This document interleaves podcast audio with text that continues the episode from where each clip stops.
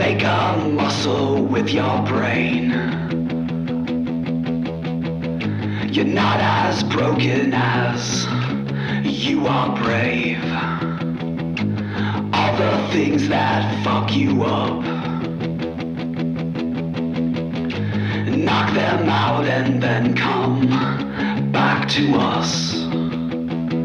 Tonight could be the roughest of your life. Awake, dying to survive. Don't be afraid to want to be alive. What's going on, guys? My name is Eldeniro, and welcome to episode 67 of the Midnight Hour. And what an episode it's going to be! The fourth episode in four weeks. That's consistency that you can't buy unless you buy anything that isn't our podcast because our consistency is terrible. As far as I can tell, this is the longest episode, and for me, one of the most interesting to record since probably episode 5. I know that episode itself has uh, its own little subgenre of people who enjoy it, and this one is a lot along those lines. We're starting the episode off with War Paint by Beach Slang. It's from their new album, A Loud Bash of Teenage Feelings, and it's the quietest and probably most mature song from an album that's absolutely laced with rebellious teenage rhetoric reminiscent of my college days. It's an album by a band who just like to bang things really loudly and shout, but they have filled the hole left by Japandroids not releasing an album in like four years or whatever it's been. The song starts off with the line, make a muscle with your brain, and I think most people think of the brain as being just a muscle, which is, of course, wildly incorrect because it's an organ, but whenever I think of the word brain, it evokes this image of a minced meat looking zombie dream dish rather than the functioning compartments housed within it that give us these things like the ability to think or to dream or to imagine or as they say in the song, to want to be alive. And that's sort of along the lines of what we'll be talking about today. Just the nature of consciousness and how strange it is that we can't really get to the heart of this thing that we presumably all experience. I myself experienced consciousness just earlier on today, much to the surprise of everyone around me, because I'm a robot who was created in a lab. Anyway, my guest today is Dr. John Shanley, a physician with an academic background in psychology, philosophy, and neuroscience, and together we solve the problem of consciousness for once and for all. Interestingly, John is the second doctor to ever appear on this podcast. Unless, of course, you require your doctors to have degrees and qualifications and all that medical mumbo jumbo, in which case my role as Doctor of Thugonomics may have been overstated somehow. I do want to say straight up, this is a very heavy topic. It's very sciencey at the start, but then it falls into uh, much more familiar ground, and I think that you guys will really, really, really enjoy it. There's so many avenues that the conversation could have gone down, and a lot of stuff that we didn't get to talk about. So if you have any questions, anything you want us to discuss, or any input at all, on what we have to say in this episode, we are going to do a follow up episode as long as there is enough feedback.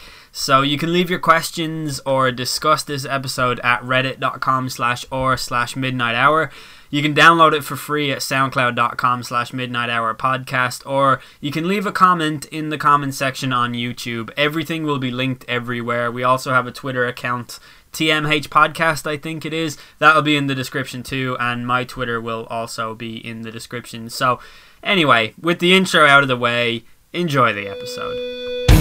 Knock the pills out of your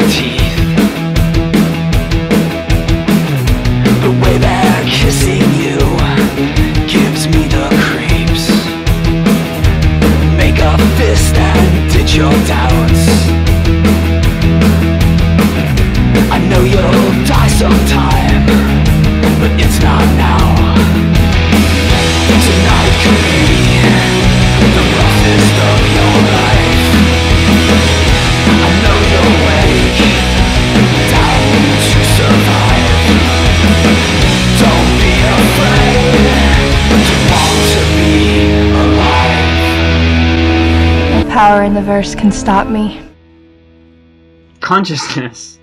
Uh, you're going to solve that problem, I understand. Yes, Okay. yes. We're going to solve it together. Yeah, okay, yeah, excellent. I'm glad that we've agreed to do this. So, um, the problem of consciousness is something that, like, uh, if you even just Google the problem of consciousness, you can find an endless stream of, like, TED Talks and uh, all sorts of even other podcasts and things where they always um, introduce it as the problem of consciousness, and it's something uh, similar to just the problem of, you know, the universe and the fact that we don't know a whole lot about it. Um, but consciousness is very interesting because it's something that I think it's fair to say we've all experienced at some point in our lives. um, but I think just the, like when I see it explained in, in really uh, simple terms, just the fact that you fall asleep and you lose consciousness and then you wake up and then you're conscious again. It's like it's like if we got a glimpse of the universe from afar, like each day, and then we're back on Earth each day. Like you know what I mean? It's sort of a, Yeah. a very strange thing in that we all are aware of it, and at the same time we just are um, sort of stuck with this uh, this sort of age old question about Yeah, yeah. um, John Locke and his buddy George Berkeley. Um, Yeah, yeah. Do you want to maybe talk about those two opposing viewpoints? Yeah, cool. Um, I think before we get into maybe that, even just so we can, Well, the foundations of each. yeah, or ensure that we're on the same page, maybe just kind of go into like a, what is consciousness and just kind of as to what we mean by it, so that people can then follow our stream of thought. And That would make more sense. Yeah. Yeah. Cool. Um, so yeah, did you want to talk about what you take consciousness to be? Yeah, this is again. Um, I, I listened to another podcast about it, which uh, there was a guy on it who had come up with something like twenty-seven different definitions of the Yeah. consciousness. Um, to me, I guess it's just the awareness that you are that, like you that you are a thing. You know what I mean? Like, Yeah, yeah. um, have you ever stared at yourself in a mirror for like a minute or like two minutes and just realized that that's you that you're looking at and had that real like fright in your stomach? yeah, Um, yeah, That to me is like uh, from a really young age. I I used to do that. Like honestly, I think probably six years old or something. yeah. Um, and it used to give me like a huge fright. So each time I would do it, I got like a sort of um, a buzz off of it. And Yeah. then I would, it would wear away eventually. So I'd have to wait like two months and then go, oh, I'm gonna go stare at myself in the mirror. And realize that. Get your hit of your face. yeah, exactly. Yeah. I need my hit. Whoa, my hair is good today. Um, But yeah, so like um, from a really young age, I was aware that that was there, but I was never able to put a name to it. And I think just having been from such a young age, been searching for that meaning of like what I am or like how to get to grips with that or relate that sensation to other people. I think I would just describe that as consciousness. It's just that sudden like innate knowledge that you are a thing. Like that's what I sort of uh, describe as consciousness. I don't Yeah. know how far the market is or yeah, yeah. I mean, it's in the right realm, obviously. Definitely. Uh, so the way I think about it is, um, like I'll just give a quote here by a guy who wrote a really good compendium of different essays on consciousness, David Chalmers, and he said, right now you have a movie playing in your mind. So everything you see, hear, everything that's basically available to your visual perception, auditory perception, to your conscious awareness, that it's, it's basically like a movie. And the qualities of each of those elements determine your conscious experience. So it's it, it's like an amalgamation of, of multiple different things that exist in a way that's kind of very subjective and very oriented around you. It's as if kind of like if, if you imagine you're just like stuck in a jail cell at the moment and someone was showing you on a movie screen what you're seeing through your eyes. If they did it in a good enough way, you wouldn't be able to tell the difference. You know what I mean? Yeah. Like like if, if they could like I don't know move your body around like like virtual reality basically is kind of what I'm I'm getting at. Like if they did it sufficiently well, like how do you tell the difference between an Oculus Rift and actually no Oculus Rift if it's sufficiently good? You know what I mean? So like the way we perceive the world is basically like a movie, except that it's it's very real and it's a very consistent movie. It doesn't make any weird blackouts at different times, although it depends on what you drink. Yeah. But um, yeah. So like it's it's kind of like the movie that plays in your mind, and it's a subjective awareness of the the world around you, and it's extraordinarily hard to describe for something that's so close to our fundamental Yeah. living. Like it's it's it's so weird. It really is. It's it's something that even as I was sort of describing to you what I perceived it to be, I was just not able to put my finger on Exactly. that It- it- thing that I was trying to explain. it's as if it's so necessary for any description at all. You need to be able to get around something to describe it, but because consciousness is the be all end all, how can you get around it and talk about it objectively when it's the subjective be all end all?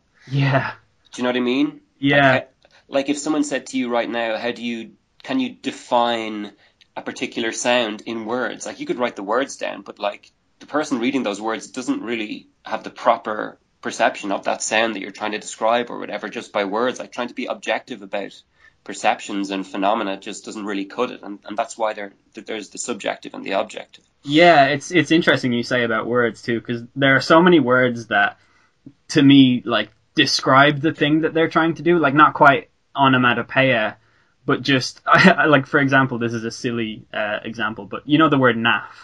Yeah, I mean, I that word is so ridiculous. Like the, the type of person that would use a word like naff, I'm just imagining like an old man with like his trousers tucked into his socks, and you know what I mean. Just Yeah. the word itself is such a ridiculously short and just yes, needless word that Exactly. I immediately attribute that meaning to it. Um, and yeah, like I, I, I mean, I can't even explain that because I can't. Like, I, it all comes back to the word Yeah. essentially. yeah, yeah, yeah. All right, cool. Well, now that we've settled that about Yeah. consciousness and our different stances on it, yeah. So I think historically it'd be a good place to start with the two 18th century philosophers who you talked about, George Berkeley, who was Irish, woohoo, Yes. and John Locke, who was English, boo. uh, I know, but um, yeah. So I'll, just to set the problem, okay. So Locke basically said, in relation to empiricism, which is the branch of philosophy that's um, oriented or centered around how we interpret the world and investigate the world, he said that all objects objects can be broken down into having one of two qualities, so primary qualities or secondary qualities. He said that primary qualities are qualities that exist in the object itself. So, for instance, the table has a particular uh, dimension, it has a particular weight, it's made of a particular type of wood, etc., etc. These sor- sorts of things are objective. Like if two people measured it with the same ruler, they'd get the same length. Yeah. You know what I mean? Yeah. Whereas there's secondary qualities that are different from the primary qualities. And what these are, these are ones that are dependent upon the person who is looking at it or who is perceiving it. So, for instance, the color it is. Like if it was a, a color brown, like that brown isn't in the object itself, but that kind of brown is created by our minds once the light is reflected from the table or desk and hits us in the eyes and our brain creates this perception of brown. Or he'd also say things like, you know, if you're smelling chocolate, he's like, that smell of chocolate isn't in the object itself, but it's the perception that's created when certain things hit our nose or olfactory system that's sent to the brain then and it creates this perception or this smell of chocolate. So they'd be secondary qualities as opposed to the primary ones. yeah. But then George Berkeley came along and he said, well, if you think about it, both primary and secondary qualities are sort of products of the brain, no matter what way you think about it. The secondary ones, of course, you're dead right, they're created by the brain, but the primary ones, they're still created by the brain. Like you're still requiring different sort of visual perception to come in, like when you're touching it, that's tactile perception. It's all going to the brain. The brain's all creating it itself. Sure, that's requiring an external reality to create this perception, but the perception that's created is in no way dependent upon the object that it's touching. Like dreamlike states prove that. Like in a dream, you can dream about a desk, you can dream about touching a desk. The desk can be almost impossible to disassociate from a real desk in your dream. So really, when you're talking about primary and secondary qualities, you can actually lump them together and, and call them both secondary qualities, that's because they're all dependent upon the brain. Whoa. Yeah. Okay. Um, I read about uh, Berkeley versus Locke, and it did not. it did not translate as simplistically as what you have just described. And I still don't know which side I sit on, to be honest, because as you were describing the uh, the primary and secondary qualities, I was like, yes, absolutely. Like you have things like just sounds that you hear, or Mm, or, or emotions. I think is, is also a, a good one. Like yeah. a good example of a of a secondary quality and I, I, I, I don't know because I've always had this th- there's the whole concept of time as well as as a like is, is that secondary or uh, primary is that is that has that ever been discussed in it? Because obviously time is the man-made, you know, like amount of time we have, like seconds and minutes and things like that. Yeah, yeah. But it has been proven that, um, like people, some people can experience time in different levels and it can relate different. Like, the, does that ever factor into it, or have I just waffled about something? No, yeah, totally. Um, George Berkeley goes into it a fair bit, and he talks about kind of time and perception. Does time only exist because we perceive it, or do perceptions require time to exist independently in order for perceptions to exist in the first place? As in, is time an a priori concept that we have to accept in order to even begin to discuss ideas or perceptions? Because it depends upon time to exist. Yeah. Um, yeah.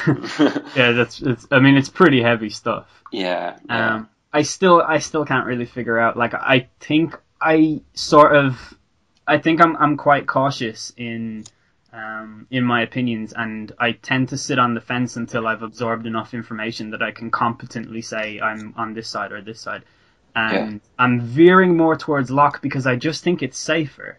Yeah. Um, from a certain point of view, it just it makes more sense to me in my head, and it also feels more comforting. I think yeah, to perceive consciousness on that level because you're assuming that it's slightly more of a level playing field and less sort of not quite chaotic, but it's less ambiguous, I guess. Yeah, yeah, yeah. No, if that makes sense. Yeah, no, I totally get you, and it it, it sort of also makes sense when you think about it, like science aims to describe an objective reality that seems to be extraordinarily consistent day in day out. Like yeah. if you do if you do an experiment one way and you repeat it the next day, you get the exact same result if you counter for all the variables sufficiently. So like intuitively, I think Locke's position makes perfect intuitive sense. But I think if you delve deeper and realize that okay, these things are happening. There's consistency. There does seem to be an intuitive difference between height and weight and smell and taste, which seem to be kind of different, more subjective versus objective.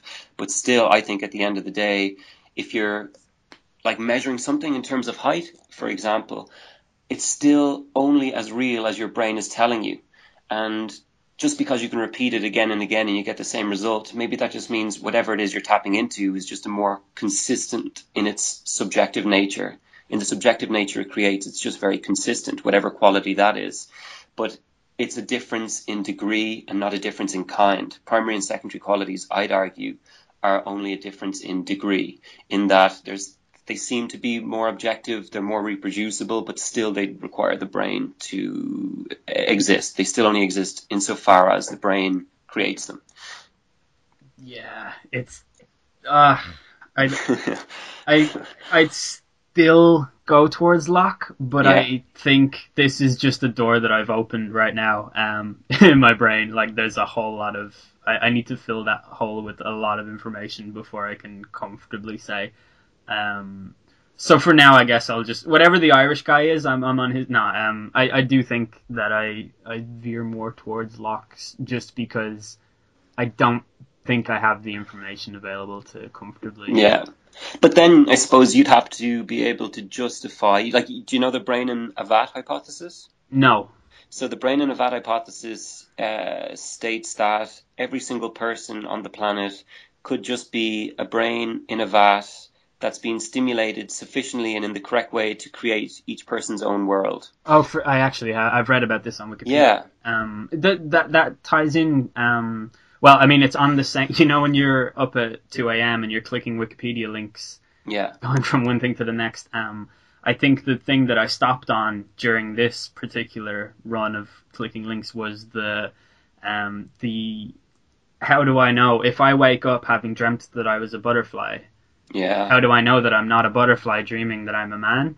Yeah, yeah. Um, and this was when I was going through like a huge binge of sort of artificial intelligence or, or, or the whole um, concept of a simulated reality.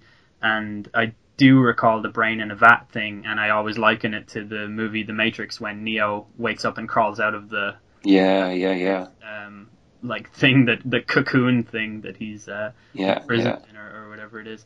Um, and so, how does that tie into Locke? You have to justify that. How do you know that you're not?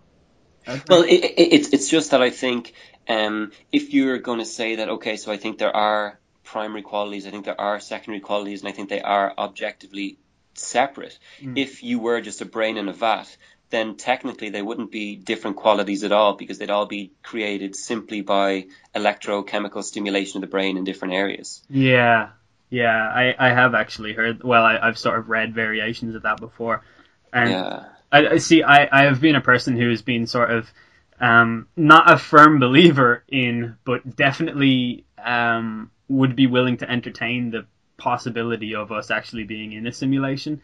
And so, whenever that topic comes up, obviously I do not have the uh, intellectual capabilities to argue the point. Oh god, yeah, yeah, yeah. No, I am it's infinitely ridiculous. fascinated by the fact that so many like really highly educated and, and competent people have said like it, it, it's a possibility and it's not one that we can discount and I don't know that sort of excites me in a weird way if you know what I mean. Yeah, yeah, yeah. Um, I, I think maybe like I like are, are there varying levels of like not consciousness but varying levels with which people um maybe perceive or even explore consciousness because like I find myself every now and then like on on a sleepless sleepless night um I'll be sort of just thinking and even getting a slight bit of anxiety about the fact that I exist and I guess it's more existentialism actually than consciousness Yeah, yeah.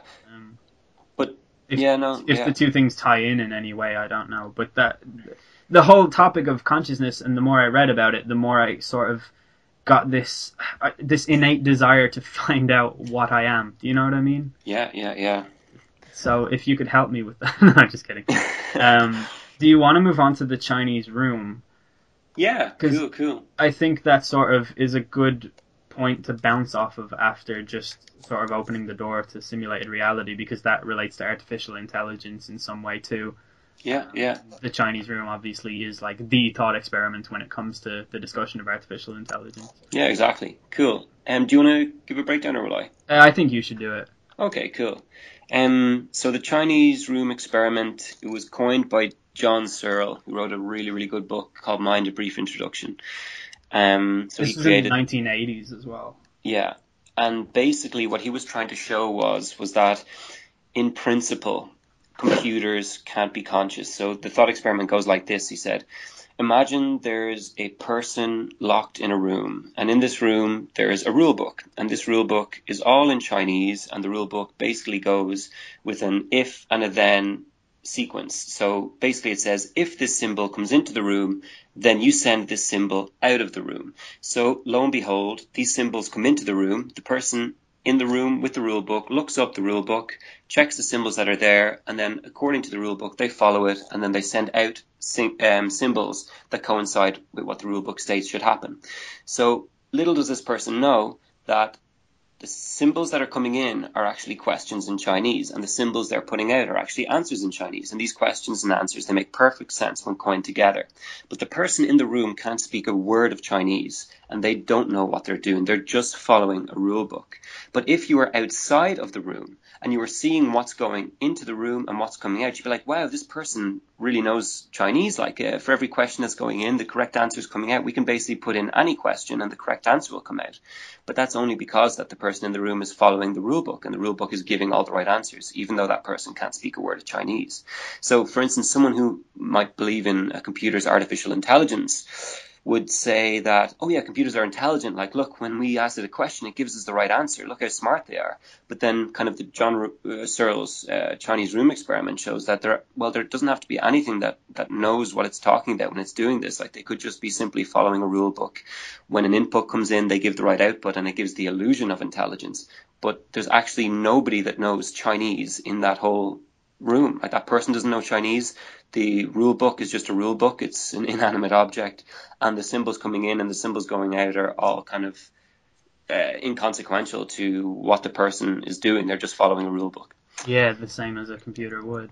Yeah, This was um, contested, or at least when Deep Blue, uh, which was a program, uh, a computer program made by IBM, I think, yeah, yeah. Um, that's right. and it beat uh, world chess champion Garry Kasparov Yeah, in an actual like regulation tournament match. yeah, Um, and I think I always thought that that was a really significant win for AI, if you know what I mean, like a real Yeah, definitely. yeah, artificial intelligence is definitely real. Like it's just fucking owned this chess guy. Um, but I think the the Chinese room really sort of brought me back to reality and just made me think that this is not a computer that is like intuitively playing chess. It's just a thing that's been programmed to know exactly what move to make when the time comes. Um, Yeah, yeah. so yeah, I, I still sort of feel, I and I, I can't. I, I said this to you just before we started recording, but I'm just not able to articulate my argument against the Chinese room. Yeah. I, I guess like from a um, experimental point of view, I just cannot come up with any kind of alternative, which Yeah. is um. I mean, it's humbling that no one else has really managed to either Yeah, true. even mine's much greater than mine. But I do feel as though it's.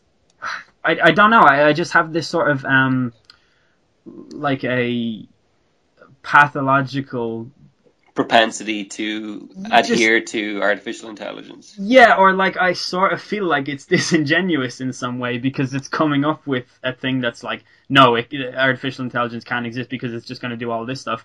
I just feel like it doesn't account for potential um, Mm. I don't know ad- advances in, in certain things. Like I've seen that um, they're doing like all these um, uh, what do you call it experiments with uh, like nanotechnology and bio nanotechnology and Yeah, yeah. um, by you know 30 years from now they will have um, certain like devices and things like that that can cure certain diseases that we have now Yeah. and I just don't know that at some point within the next because of the advancement of technology and how quickly we all move. I just I just couldn't rule out the possibility of a, of all of these advancements at once being combined into one thing to form an artificial intelligence. It's just I, I just can't rule it out. I've probably seen too many science fiction movies or whatever. Yeah, yeah, yeah. What do I- you think about it? Yeah, I, I guess it boils down to the question.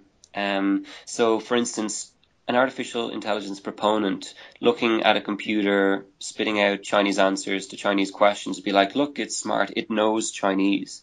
So I guess like that's it. The, the artificial intelligence proponent would be like, it knows Chinese. Of course it knows it. Look, it's giving out answers to questions. When we give them to them, they're intelligent answers and they're consistently intelligent answers. Therefore, it knows Chinese. And I think the Chinese room thought experiment basically goes, okay, well, here's the thought experiment. Which part of this mechanism knows Chinese? It can't be the person in the room. That person doesn't speak Chinese. There's nothing else there that's anything other than an inanimate object. Just what is it about this thing that knows Chinese? So I think you have to be able to answer what actually knows Chinese in the Chinese room experiment and then extrapolate that out to a computer, which is obviously much more convoluted and complicated, but the Yeah. principle the principle is the same. So until you can say kind of what knows Chinese in the Chinese room experiment, then you haven't really made any headway in trying to prove what knows Chinese in an actual computer or computer program. yeah, it's yeah, it's sort of. I, I I don't know what the exact definition of artificial intelligence is, or rather, Yeah. what the arbitrary um, components of artificial intelligence are before we allow it to be officially something that is artificially intelligent. Is the Turing test still like the legitimate one? I I think I've I mean the fact that the Turing test um, for those that don't know the Turing test was um, invented by a guy called Alan Turing and it's the idea that if you have a bunch of people in a room and they're all on separate computers um, and some of the people in the room are talking uh, using their computer to talk to other people in another room and some of the people in the room are using their computer to talk to another computer. And basically at the point that those people who are talking to the computer don't know that they're talking to a computer and they assume that they're talking to another person, that computer is then granted the consciousness. Uh, Like it, it is, it is conscious in in that sense. You know, it's it's it is it is very arbitrary. Um, it's just ascribed consciousness, which I feel is definitely disingenuous. But then, if it is given consciousness, does that constitute artificial intelligence? Like, obviously not, because it wouldn't pass the, well, not the Chinese room uh, test, because that's not a test, but it it falls under the category of uh, the Chinese room thought experiment, and it's just something that spits out information based on what it's asked, rather than something that is comprehensively innate. Yeah, yeah, exactly. Yeah. Um, it's it's for anyone having difficulty following. It's sort of like how Ben Carson is like, a, what is he, a brain surgeon? yeah, yeah, yeah. Um, and it's like if you were like, well, this guy is a brain surgeon. He's clearly intelligent. Uh, let's try him in a different field, and then you put him into politics, and he is quite clearly not intelligent. Yeah, yeah. Exactly. Um, Or he's got a very limited scope of intelligence. yeah, which I, I think though, as a society, we do have a one size fits all definition of intelligence, where Yeah, if someone yeah. is particularly skilled in one field, we just imagine that they're amazing in every other field. Exactly, and, and yeah, much to the detriment of society. yes.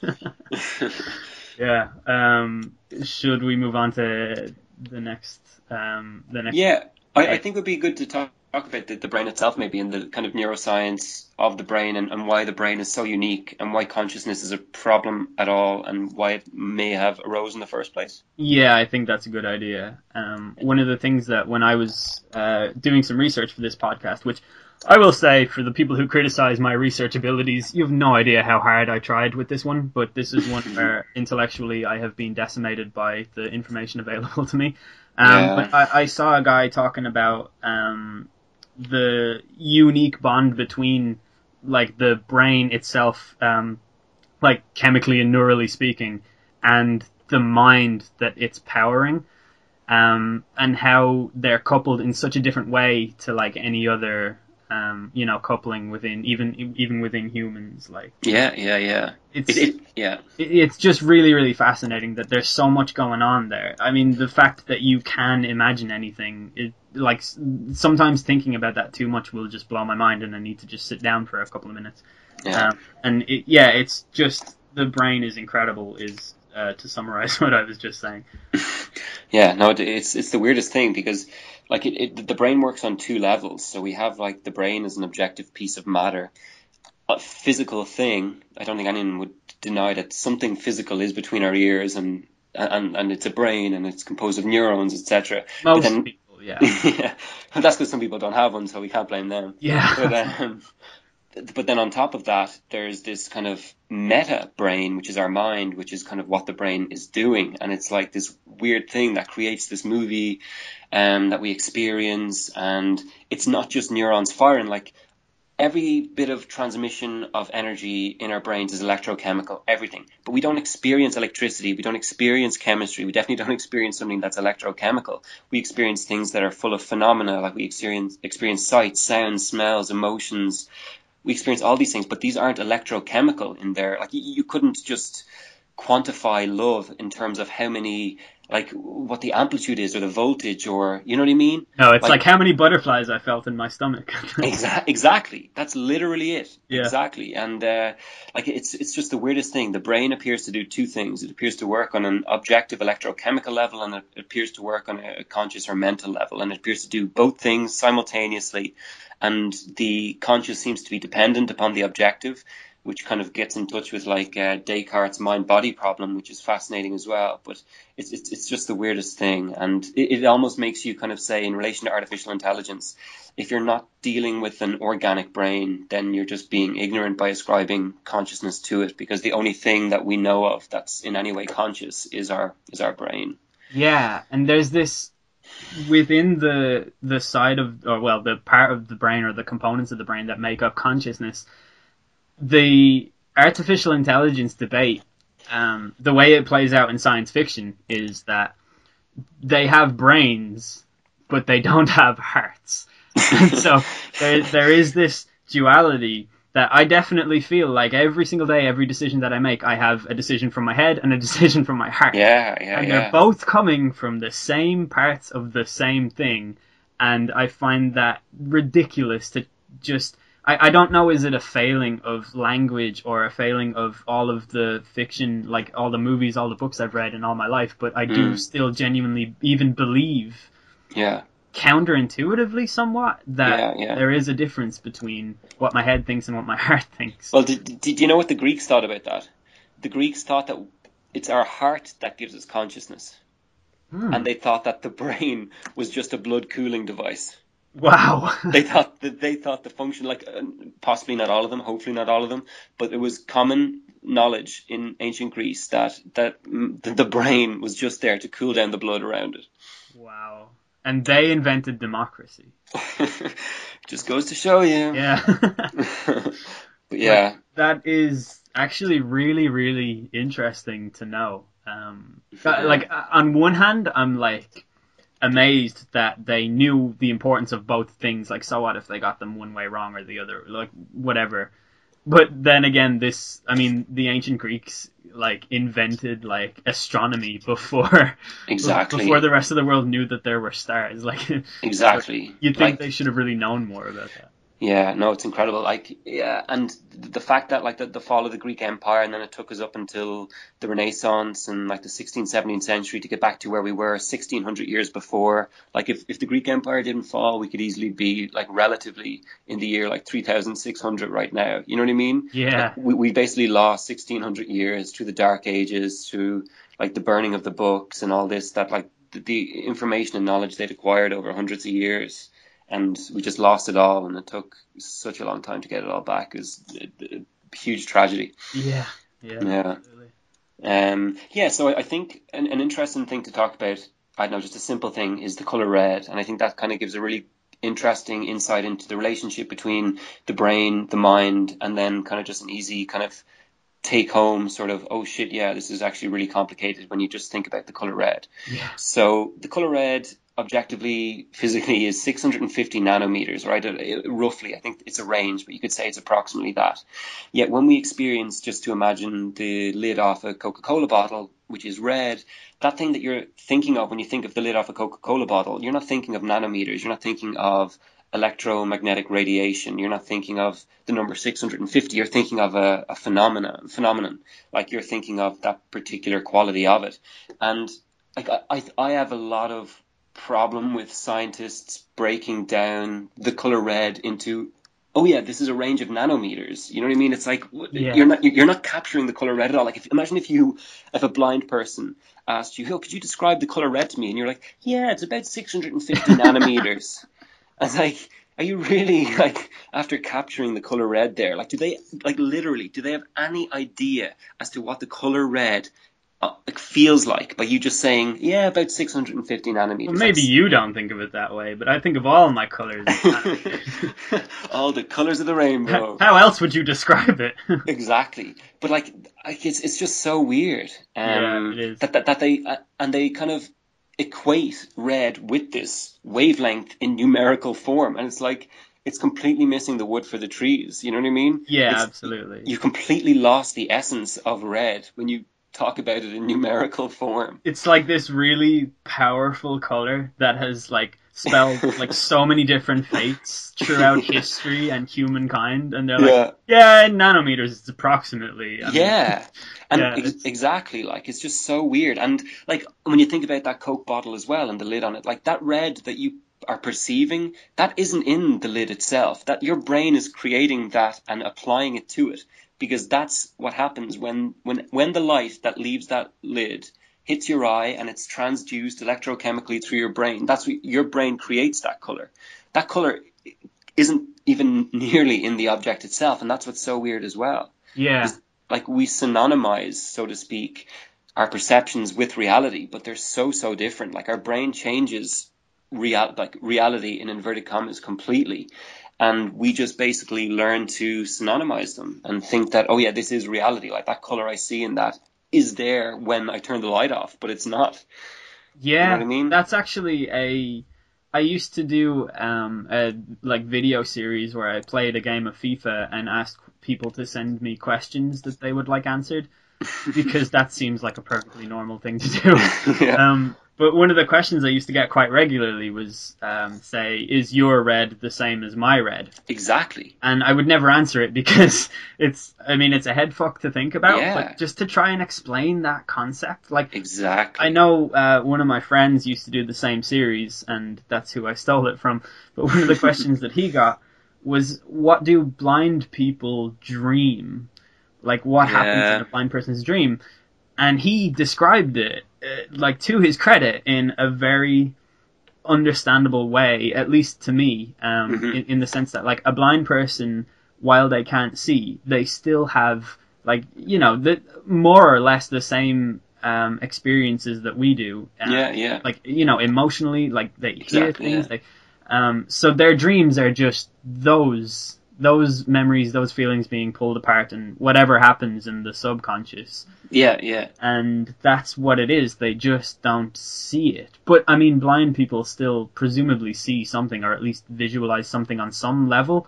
Um, I Hmm. guess that's probably something that we'll never know. But even on the discussion of the color red, there's a disease, a very, very, very rare condition, uh, where some people are born blind, and then over many, many years, they actually develop sight for the first time.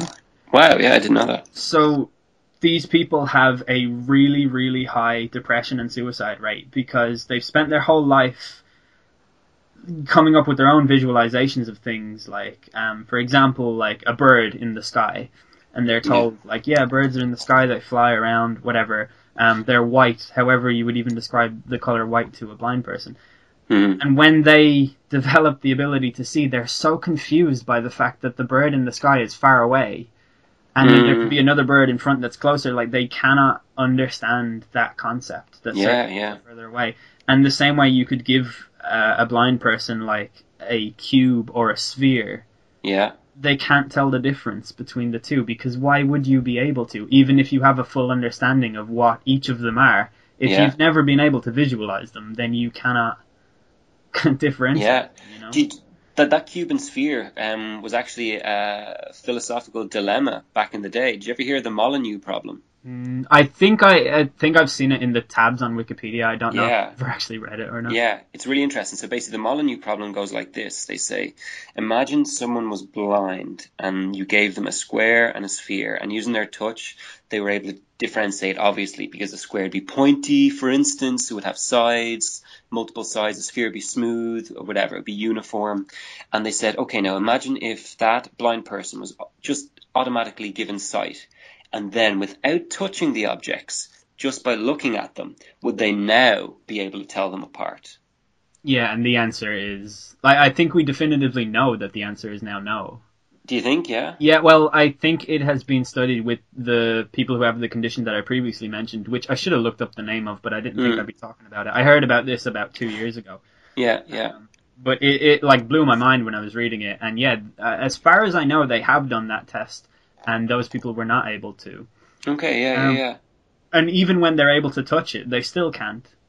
Okay. Because If, yeah. if you're, I mean, if you're blind and you're told what everything is, and you've never seen anything before in your life, if you just rub your hands along the sphere and you feel that it's curved, you would think intuitively that that implies that it's a sphere. But if you have never seen or like you've never correlated touch with sight before, Yeah. Yeah. Yeah. So can you really even differentiate? Like, how can you just know that?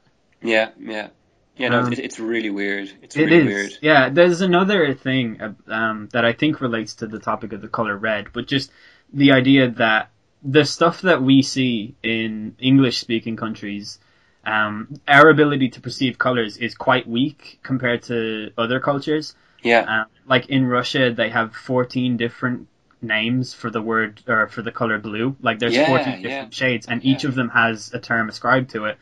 So we have like sky blue, navy, and blue, I guess. Yeah. Yeah. Um, Baby blue or whatever. Yeah. yeah, yeah, light blue. Um, whereas in Russia they have 14 of those. So like a Russian person in a paint shop is at a distinct advantage there. Yeah. comparison. Yeah. Yeah. But that in itself is crazy. Like, because you would be able to perceive it differently if it were given a name at a young enough age and you looked at it and you were able to differentiate the tiny shades Yeah. of Yeah. Yeah. between the two colors. And similarly, in Japan, they have the opposite problem where blue and green historically were sort of the same color in Japan. Yeah. Yeah. Um, and I have been told, I don't know if this is a 100% true, but in most regions of Japan, the traffic lights are actually blue instead of green because those colors are widely uh, linked together and just given the same name. Okay, yeah, yeah, yeah. Th- that's actually really interesting because I think in two languages, I think in Gaeilge Irish and in ancient Greek, I think the color blue was very underrepresented. I don't think blue was talked about nearly as much as we either talk about it now or as we'd assume they talk about it. I don't think Irish, like you know the way like um like an African person would be fiar. Was it fiar? What's blue in Irish? Gorm. Gorm. Yeah, it was fiar Gorm. I think was like an African. I think you're right. Yeah. And I think the ancient Greeks as well didn't have a word for blue. Like they talked about the sky, they talked about the sea, but when you think about it, like blue doesn't crop up in nature too much. No, and I think they, I think that there's actually texts that have been translated that uh, show that most, not most, but like many of the ancient civilizations that we study in the Western world referred to the sky and the sea as green, Yeah, or yeah, something yeah. closer to green. Similarly, I don't believe that the word orange was ever given a term or name. I think it was also lumped in with red for a long time. Yeah, yeah. So, so things like fire and the sun um, were just red, like they were. yeah, yeah. And it, it kind of makes sense when you think about it because orange isn't just a color, it's a fruit. So maybe we just took orange. Yeah, I would You know what I mean? that that's Like m- maybe we came up with a word for the fruit first and then we were like, oh, we'll call the color the same thing. I don't know. that's. I think that makes sense because I I had this argument with one of my friends in college about the color orange, and he was like, I, I don't know how this conversation started, but this was the question: What came first, the name or the color? Like the word orange or the color orange? And Yeah. I was like, in my really arrogant, argumentative state as a teenager. um, I was raised with Limp Bizkit. What do you expect? Um, I was just like, look, man, for fuck's sake, all right? The Grand Canyon has existed for I don't know how many hundreds of thousands of years. When the sunlight shines over that as it's going down, what color is it? And he was like, yeah, it's orange, but that word wasn't invented then, so they couldn't. And I was like, you're actually an idiot. Like, I cannot believe that you're arguing this. And Okay, now, yeah. now I'm like, he was probably right though. Except, why would the word have been invented if not to describe a pre-existing color? Yeah, for sure. But I think if you don't have, I mean, as proven by the fact that the Russians dominate us in the field of the color blue, Yeah. I just, And, and, and many more things, especially sport-wise. yeah, that's true. Um, and they also have a good, strong leader that we're lacking. um, Enda Kenny could take him any day. I would pay lots of money to see that happen. Um, Uh, but yeah, it's it's a strange concept to actually have argued about because my perspective of it was so strongly in the you're an idiot category. yeah, yeah. And then the more I've learned, like just that, just the color red and its effect on consciousness, or rather how it relates to consciousness, is just a really crazy thing to actually think about. Yeah, especially when you when you bring it back to what the scientific definition of red is. It's actually Exactly. Yeah, ex- no, exactly. And like, imagine if aliens came down and, and like, it, it's kind of equivalent to the blind person, and, and they didn't have certain senses we had, or whatever, and we were trying to describe certain. Like, imagine trying to describe Beethoven's Fifth Symphony in terms of amplitude, decibels. yeah. You know what I mean? It's like you've literally completely missed the entire point. Yeah, that's I've always leaned like way more so on the philosophical slash like um I, I guess like artistic and poetic sort of definitions of things. Yeah, yeah, yeah. They're so much more powerful to me than scientific. And obviously Yeah. when it comes to like the color red, that's a given. I think most people would agree with me on that. But I don't know, do you remember like years and years ago there was a an advert for Dell computers? I think it was for Dell. But there, there was a song in it that started with like "I am green today." I don't know if you've ever heard that song. Uh, don't remember. It's it said I am green today. Um, I chirp for joy like the cricket song, which is a nice definition of the word green. Um, and it went through all the colors and gave a definition to them. But for the color red, it said loud and messy like finger paint on walls, which I just think is a very very nice because red is a bold color. Yeah, Like, it's really bold. It's like a statement. It's a powerful color. Yeah. Like it has connotations associated with it. Like, yeah, yeah, yeah. Some Um, people say that red is like um, brass instruments playing loudly. Yeah, that's nice actually. Yeah. Yeah, yeah. It is, yeah. It's uh, like I have um, a few tattoos, and all of them are a combination of red and black because I just think it's incredibly powerful to look at. And because you want to be Dennis the Menace. Dennis the Menace, well. Um, yeah. I, I, I think as far as pairings of colors go, black and red is, is up there with like the best of them. yeah, I mean, Coca Cola, the Swiss, A- a- uh, AC Milan. yeah. I think Shelbourne is Shelbourne black and red. I Should think they are red and white. Ah, okay. Uh, Who am I thinking? Bohs. Bohemian. Bohs. Shit. Yeah, that's it. Yeah, they're red and black. My yeah, football ignorance is showing. If you'll actually find that, uh, well, you already know this, um, but you know, football ignorance is actually a good thing. yeah, no, and I say don't- that as a lifelong football fan. I wish I wasn't sometimes. Uh, which brings Yeah. us to our next point: the football debate. yeah, yeah. We argue about who's better, Tottenham or Arsenal, for the rest. exactly. Actually, yeah, no. So there was something I wanted to ask you there. Um, when you were talking about words and your example about orange, did the word orange exist before the perception of it? And I was like, have you ever heard of the Sapir-Whorf hypothesis? No. Okay, so this is really interesting actually. So the Sapir-Whorf hypothesis states that if a word for something doesn't exist, you can't even think of the concept because your thoughts are constrained by language. Oh yes. And that's what they like what um George Orwell uh, utilized in the book 1984 when they were like cutting out words of like revolution. Yeah. If, if you want to subdue a people, just like get rid of all the words that are synonymous with revolting and revolution and uprising and mutiny, Yeah. and then they won't even be able to think of the idea of revolution because the word doesn't exist to them. It's really interesting. Well, it is the nature of language and its impact on your gen like general perceptions of the world is actually phenomenal, and I think it's something that's understudied or at least misunderstood or not understood well enough.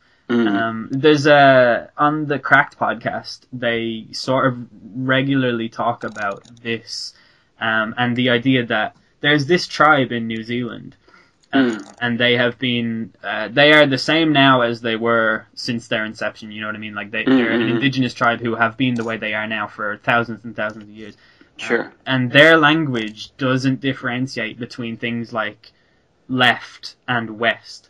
So their directional sensibilities are the best in the world out of Yeah. any like collective group of people because their language benefits them like when it comes to actually perceiving distances and uh, directions and, and stuff like that. So they don't get lost or you know they they'll never not be able to find their way somewhere because their language has helped them to perceive direction. That's so cool. It's They've, they basically got like a sixth sense for directions. yeah, completely. Yeah, it it, Yeah. it it's an advantage to them. It's like a superpower. Like Yeah, yeah, you know, yeah. it, it's something that has just been instilled into them by something as simple as language. That's so cool. Yeah, it is, and and I think that that idea um, about the um, take away the word revolution, they won't know what a revolution is. Isn't that like? Isn't there a famous school of thought? I don't know. Is it from the? Um, I nearly said the War of Art, the Art of War, um, or one of those things where if you want to enslave a people, you take away all their books and stop them reading because Yeah, yeah. um, it, it's actually there's a, a rapper called Akala who is from London and he has a line about that where he's like it's well known that intelligent people will take their freedom Yeah, yeah, Because- yeah. and I, I think there's definitely a lot of truth to that too Um, Yeah, yeah. Which, like it, yeah. no sorry you go on Um, I was going to say like the, the, the biggest um, intellectual revolution in modern history, like the Enlightenment, their mantra was sapere aude, which means dare to know. So like it coincided with people questioning everything and, and intellectual honesty and integrity and just questioning everything they came across. Like nothing was beyond question, nothing was beyond scrutiny, and that just paved the way for enormous advancements in, in academic uh, avenues and intellectual avenues. So I think like that completely makes sense. uh, What you're saying about there in the art of war, and the fact that if you want to subdue a, a people, just don't let them learn, don't let them um, acquire knowledge, and just basically turn them into lemmings, and they'll do what you want. I actually think this is a great gateway into the discussion about hallucinogenic drugs Yeah, because the legality of hallucinogenic drugs um, in ultimately the Western world, because of the way that they were treated by um, the American government, has been decided by this sort of. I mean, to just put my conspiracy theorist hat on for a moment, um, the whole like Woodstock movement and the hippie movement, um, and that whole counterculture uh, from American history was pretty much put on lockdown by the uh, conservatives when they were like, well, these drugs are making people act this way, so we're going to make them all illegal. Uh, there's going to be no studying done with these drugs. Yeah, Like, no yeah. one is allowed to grow these plants in their homes yeah, and things yeah. like that. And I mean, I, I never like verge into uh, libertarian tendencies or things like that, but I do find it baffling that you can put a law down to say things like you're not allowed to grow a weed plant in your Yeah, stuff yeah. like that. Um, it's it's um it, it's an interesting discussion because the CIA conducted like uh, you know, like several um, actual conspiracies uh, where they did all these experiments on like prison inmates and, and Yeah, different yeah. subjects with um, drugs like and, and U- U.S. soldiers as well. yeah, that's right. Yeah. Yeah, Um, yeah. They tested caffeine really strongly on U.S. soldiers too, Okay, um, okay. and they determined that caffeine was like this super drug, which is like really interesting. But um, yeah, yeah, the uh, a lot of the tests done with LSD and stuff, I don't think they actually came to like many conclusions with them. I know that like several notable people um, were part of those experiments, or at least had parents Yeah, who were yeah. part of those experiments and things like that. Um, but the whole discussion about hallucinogens in American culture, um, for as long as I've been alive, has just been on complete lockdown. Um, Mm. And they relate to consciousness in a pretty major way, I think. yeah, exactly. Most people who do strong hallucinogens will claim that it's a life changing experiment and or life a life changing experience, um, and that it Yeah. opens up all these new avenues within their brain that they never knew were there before. And I Totally. Yeah, I think that's actually a really important thing, and I'd never endorse drugs because Mhm. I don't really fully understand everything about them, which again is because they've never really been studied enough outside of anecdotal evidence. yeah, yeah, yeah. Totally. But yeah, children just do all the drugs. I think LSD is a unique one. Um, I was listening to a podcast there recently by, do you know Sam Harris? Uh, I know the name. Yeah, he's like um, an American neuroscientist slash uh, public speaker in a kind of critical thinking. He's very intellectual. He's one of the four horsemen, along with Christopher Hitchens, Richard Dawkins, and Daniel Dennett. He's an extremely intelligent guy. Is he also like a funny guy? Uh, I think I I think I might have listened to his podcast once and actually found it to be quite like for someone like me who hasn't got a strong grasp on science or the scientific community. I think I found it quite accessible because yeah, yeah. of humor. Yeah, he has, he has an amazing podcast on hallucinogens, and he, he basically confirms what you just said there. And he's like, yeah, I, I I experience things in a way that's completely different to how you experience them in everyday life. And he said it opened great, positive, amazing doors, but he said it also opened up terrible doors that made him feel like he was in hell for eternity. And yeah, it, it Alternative. yeah, yeah. So um, he, he was just showing the two sides to the coin of LSD that like he could open these amazingly positive, enlightening doors, and he'd go to this kind of mental Shangri-La where he'd experience everything, and it's amazing. And he's like, sometimes when he did it, he was sent to hell, and he said these were the worst places he's ever been to, like in his life, and that he he never wants to go back there, but they were as real as as reality is. Like, yeah, it just shows the two sides of the coin of LSD Yeah, that's really interesting. And just kind of like what the hell influences the trip you have, I think is fascinating. You know, people say it's the friends you're with, it's the mood you're in. Like maybe it's the quality of the drug or the purity of the drug. Like who knows? I don't know. it seems to be a fairly common school of thought amongst people involved in that kind of culture that a lot of bad trips are the result of um, like just inner anxiety that you're feeling at the time or bad thoughts and when you take when you ingest a substance like that and you have a bad thought it's very difficult to get out of it because you know that you're about to be taken hold of by something really strong Yeah, yeah. so when you immediately go into a bad thought and you're going into that zone, it's very, very difficult to keep it intact. Yeah, which yeah. is the one thing that kind of scares me off uh, hallucinogens. Um, but there is a drug called dimethyltryptamine. I'm not sure if you've ever heard of it. It's um, referred to as DMT by the kids. Um, no, I don't know. It's the most powerful hallucinogen in the world. Um, and Cool. it's referred to as the spirit molecule, or some people refer to it as the third eye, because um, people who take it say it takes you to another dimension. Yeah, And it, it's it's it's immensely powerful. Uh, like this is a drug that the people who take it are never the same again. Like it's it's completely non-addictive. It's in every single substance on Earth. Every Yeah. plant you could grow Okay, DMT okay. grass if you wanted. Yeah, yeah, yeah. Um, but it relates in this really interesting way to energy. Um, there's a documentary on it called The Spirit Molecule, which I'd recommend people checking out if you've any interest at all in this kind of thing. Um, but there's DMT inside of everybody. Mhm. Uh, it is a well held uh, belief, or at least theory, amongst scientists, uh, scientists that DMT is in your pineal gland, and when you fall asleep, your brain um, induces DMT, and your pineal gland induces uh, DMT into your brain. Um, and that's what dreaming is. And when you take DMT, the chemical uh, from like you can smoke it, or or um, I think I think you can inject it, but I'm not sure. Um, but either way, when you do, it's supposed to be like a really, really raw and authentic dream experience where it's actually the I think it's your conscious mind that experiences it.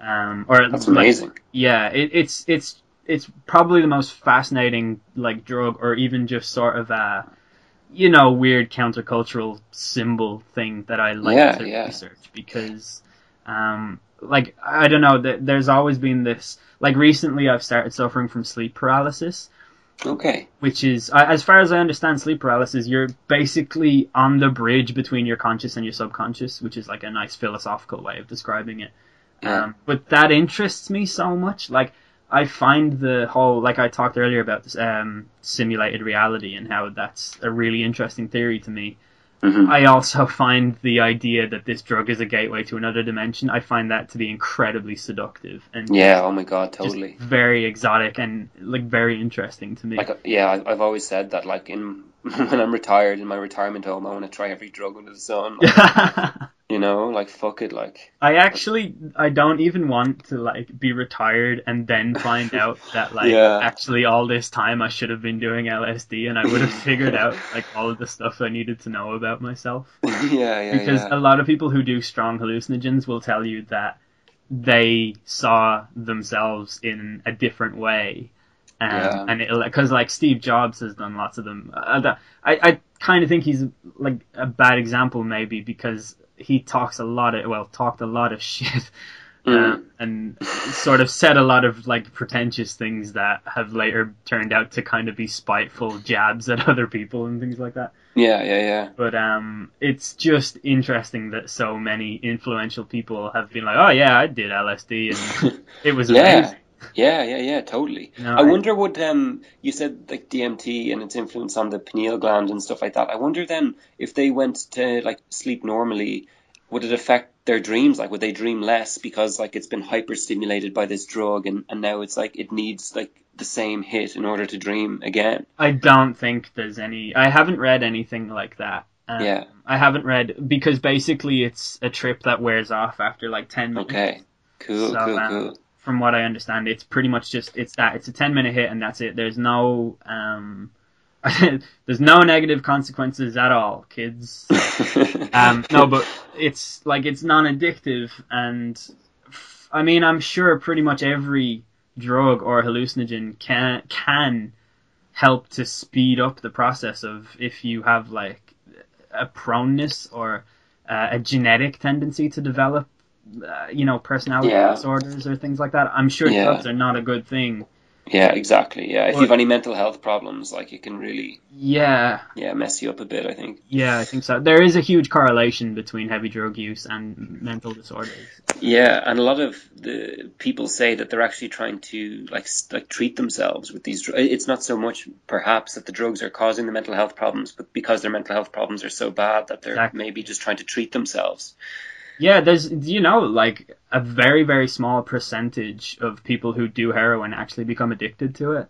Okay. It's some it's it's like I'm pretty sure it's under 30% of people who actually try heroin yeah, and- yeah, yeah. Okay. again. Um and there's I think if you do heroin once you have something like um I think it's a 33% chance of doing it again in the next like 6 years or something like that. Okay. Okay. Interesting. Those figures are definitely wrong. Um, you know when you read figures and statistics. Oh yeah, yeah, They just leave your head. So exactly. basically, yeah. if you do heroin once, you'll never do it again for a thousand years. Yeah, like who the hell likes full body orgasms? yeah, no, nobody at all. Yeah, who needs give- who, who needs to find the meaning in every drop of rain? Exactly.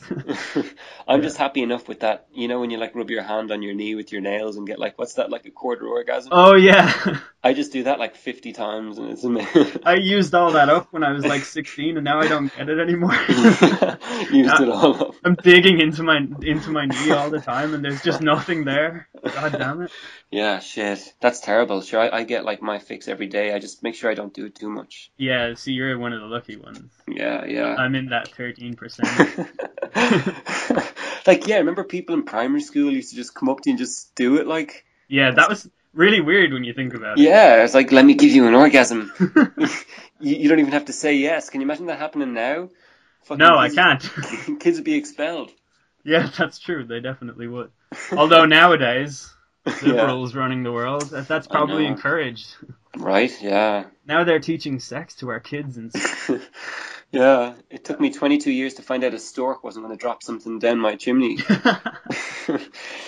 uh, yeah, um, I feel we have veered sufficiently off topic. we have, we have. I, I don't know, was there more to be said about hallucinogens?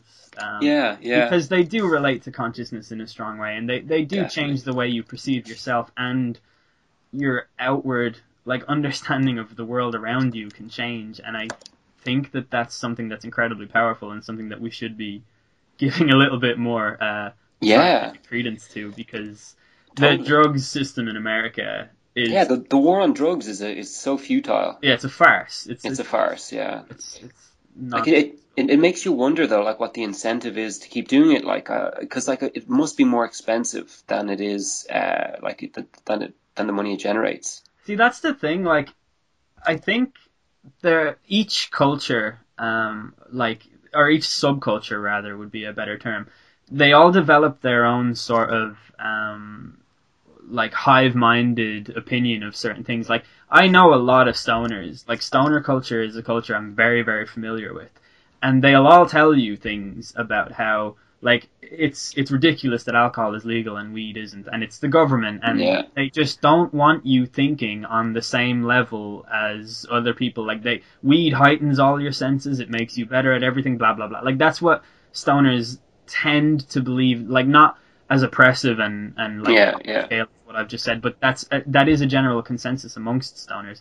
Whereas Yeah. in reality, like there's lots of sort of racial connotations and different things like that as to why it's or why it was illegal rather for so long. hmm With other drugs, like I, I, I don't know how to put this in a really like obvious way, but I work in a bank, and you would imagine that a bank would have all of these incredible like uh, safety features and lockdown procedures and all stuff like that. And f- for the most part, like it's very on point. All of the procedures are easy to follow, but in a lot of ways, like there's idiots who work in the bank too, and mm-hmm. there's idiots who make mistakes who work in banks. Like you realize that everywhere you go that in every job you have that like not everyone who does that job is at the standard that you would imagine a person Yeah, totally. And that is no different in fact i would argue that it is especially true of high ranking government officials Oh my god, especially. because they're so far removed from reality they have like Yeah. assistants who do everything for them they Yeah. don't actually have the time to study things that are important to them or Yeah. should be important to them because they have so much like paperwork and admin and uh, delegation and all things like that Yeah. so i honestly just think that they never addressed it because they have other things and not even like particularly well-meaning things to do yeah, it's like yeah. they just have like that's the nature of government, you know. They get a Totally. budget, they're only allowed to allocate it in certain and they don't regions. even and they don't even have to adhere to like their promises and their manifesto. Yeah, completely. Yeah. That, like I, I I think that the fact that it's a re-election every four years, so all they have to worry about is four years down the line, not forty Exactly. years down the line. So they make Yeah. no good long-term decisions because all they're worried about is re-election. Like like that isn't conducive to a good society. This whole four-year re-election thing. I I, I actually thought of like imagine this was imposed that any kind of party that creates a manifesto you'd measure it in terms of what percentage of it they adhere to, and if they don't adhere to a sufficient percentage, then it's a hung government and they're taken out and there's a re-election. Yeah, like You I know I mean, mean? I don't know why that isn't already a thing. Exactly, exactly. Um, because so many like government officials and like they do get elected off the back of false promises. oh, completely. like that. So And and there's no recourse for the person who actually voted them in based on those promises, which weren't false promises at the time, but they Yeah. turned out to be. There's no recourse to actually hold them accountable, and that's like absolutely like that's the reason they were voted in was because of those. yeah, exactly. And then Like- they don't uphold them. It's just ridiculous. That's the thing. Like, you could have a guy in America right now who says, "All right, look, vote for me, and all of the drugs will be legal." Um, Yeah. Or rather, s- let, let like realistically, all right, all the drugs will be decriminalized, much like Yeah, the Portuguese uh, legal system. yeah, yeah, And then that guy gets into power, and that is just not fucking happening. like, Exactly. he's never going to be able to make that happen. yeah. So but but there's no even true incentive to making it happen because there's no responsibility or recourse if he doesn't. Do you know what I mean? yeah, yeah. Like, sure, the people will be upset, but then he just throws them a few tax cuts and yeah. a Well, few I things tried. there. Yeah, um, and just like, oh yeah, th- throw the, the seals a few fish and watch them like clap their fucking flippers or whatever. Yeah, completely. Yeah. You know what I mean? Like it's just terrible. But I I really despise both the four year re election because there's no long term planning and the fact that they don't have to adhere to their manifesto to any degree. Like they could literally just like burn it to shreds and then just fucking leave it at that. And sure, Asher will do what we, we want to do now. And there's no recourse for the, the, the voter. Yeah, like short term planning, um, and this is like the last I'll say on it because we should probably move back to the topic. But, Yeah. but short term planning, I genuinely believe will lead to the downfall of civilization. And I Yeah. think we're in a really good place as a society in most senses. I mean, in terms Yeah, of yeah. the, the statistical, like, you know, I say this a lot on this podcast because I cannot stress it enough because I hate the fear mongering. But like, violent crime is down. Like, everything is down. Like, Oh, yeah, traffic accidents, like overdose deaths, like all of those types of things. yeah, yeah. But yeah, yeah. we don't plan ahead, and we're still so afraid, and we're gonna burst this bubble and Mhm, just mhm. die out in a fiery haze viciousness. It'll be glorious. yeah, it will be. Yeah, it, it will be. It will be insane.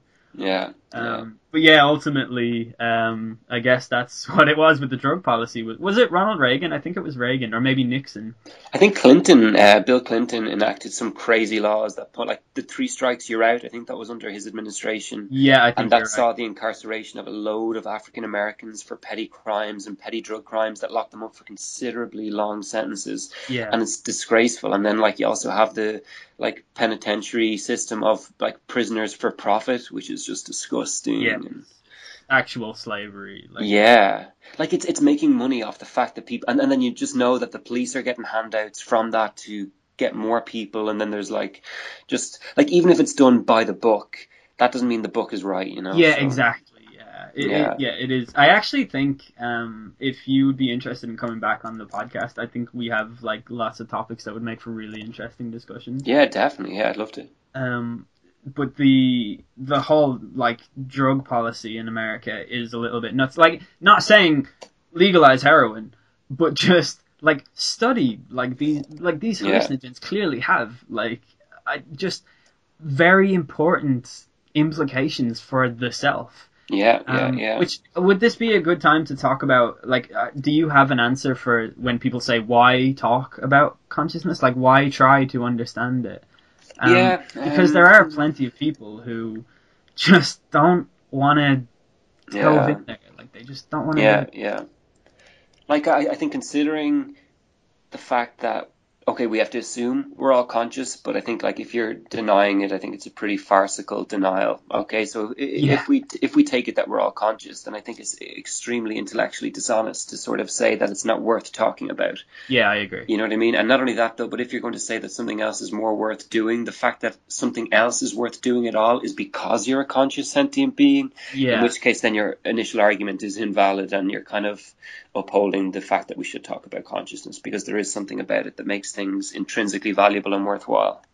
yeah. It's every time like it comes back to the definition of consciousness, I get a tiny bit blown away.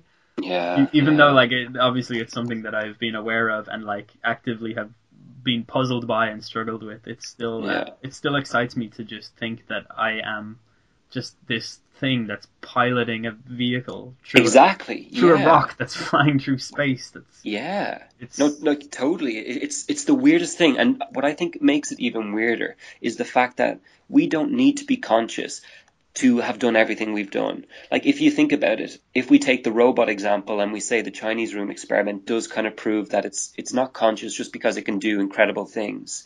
Like we could easily be robots doing everything we're doing day to day, going to work, doing this, that, and the other, creating things, researching things, without being like we don't need to be conscious. It's it's it's weird. It's even really we can do a lot when we're not conscious. Like Exactly. we can sleepwalk. yeah, yeah, yeah. but Um, even even those times you zone out and you're driving and you've no recollection of the last thirty seconds of what you've done. You weren't conscious, but some you know what I mean? Yeah. Like, you don't need to be conscious to do complex tasks. The fact that we're conscious at all, I think the only argument for something that's supernatural, and I say this as a devout atheist, pluralist, or whatever, is consciousness. I think it's something that science just can't tap into because it's in a different ontological realm. Science deals with the objective and the reproducible, and consciousness deals with something that's subjective, a different ontological reality. And I think that it's just the weirdest thing that we're conscious at all, and I think it's almost quasi supernatural.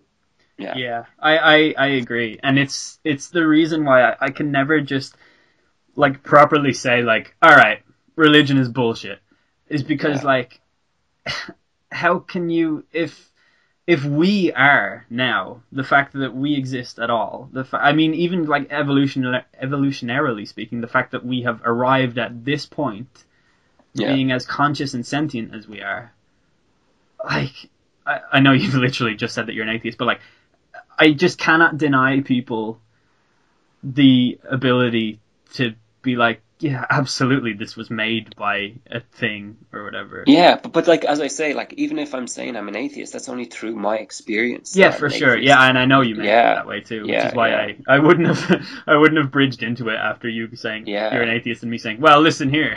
Yeah, yeah, yeah. but um, yeah, it's it's just um, I, yeah, I, I can't really. It's just a mind equals blown type. yeah, deal. totally. Yeah, Um, no, it's just so weird. So, to do you want to talk about solipsism a little bit? Yeah, yeah, okay. I This think this is- is, yeah, Just to um, just to say about solipsism is is the idea that you are the only thing that actually exists. yeah, Um, and again, when I was six years old, I had this thought to myself, like, and I can remember also just what if I'm the only, like, what if they don't exist at all? Like, what if they're, like, um, you know, the Force ghosts in Star Wars?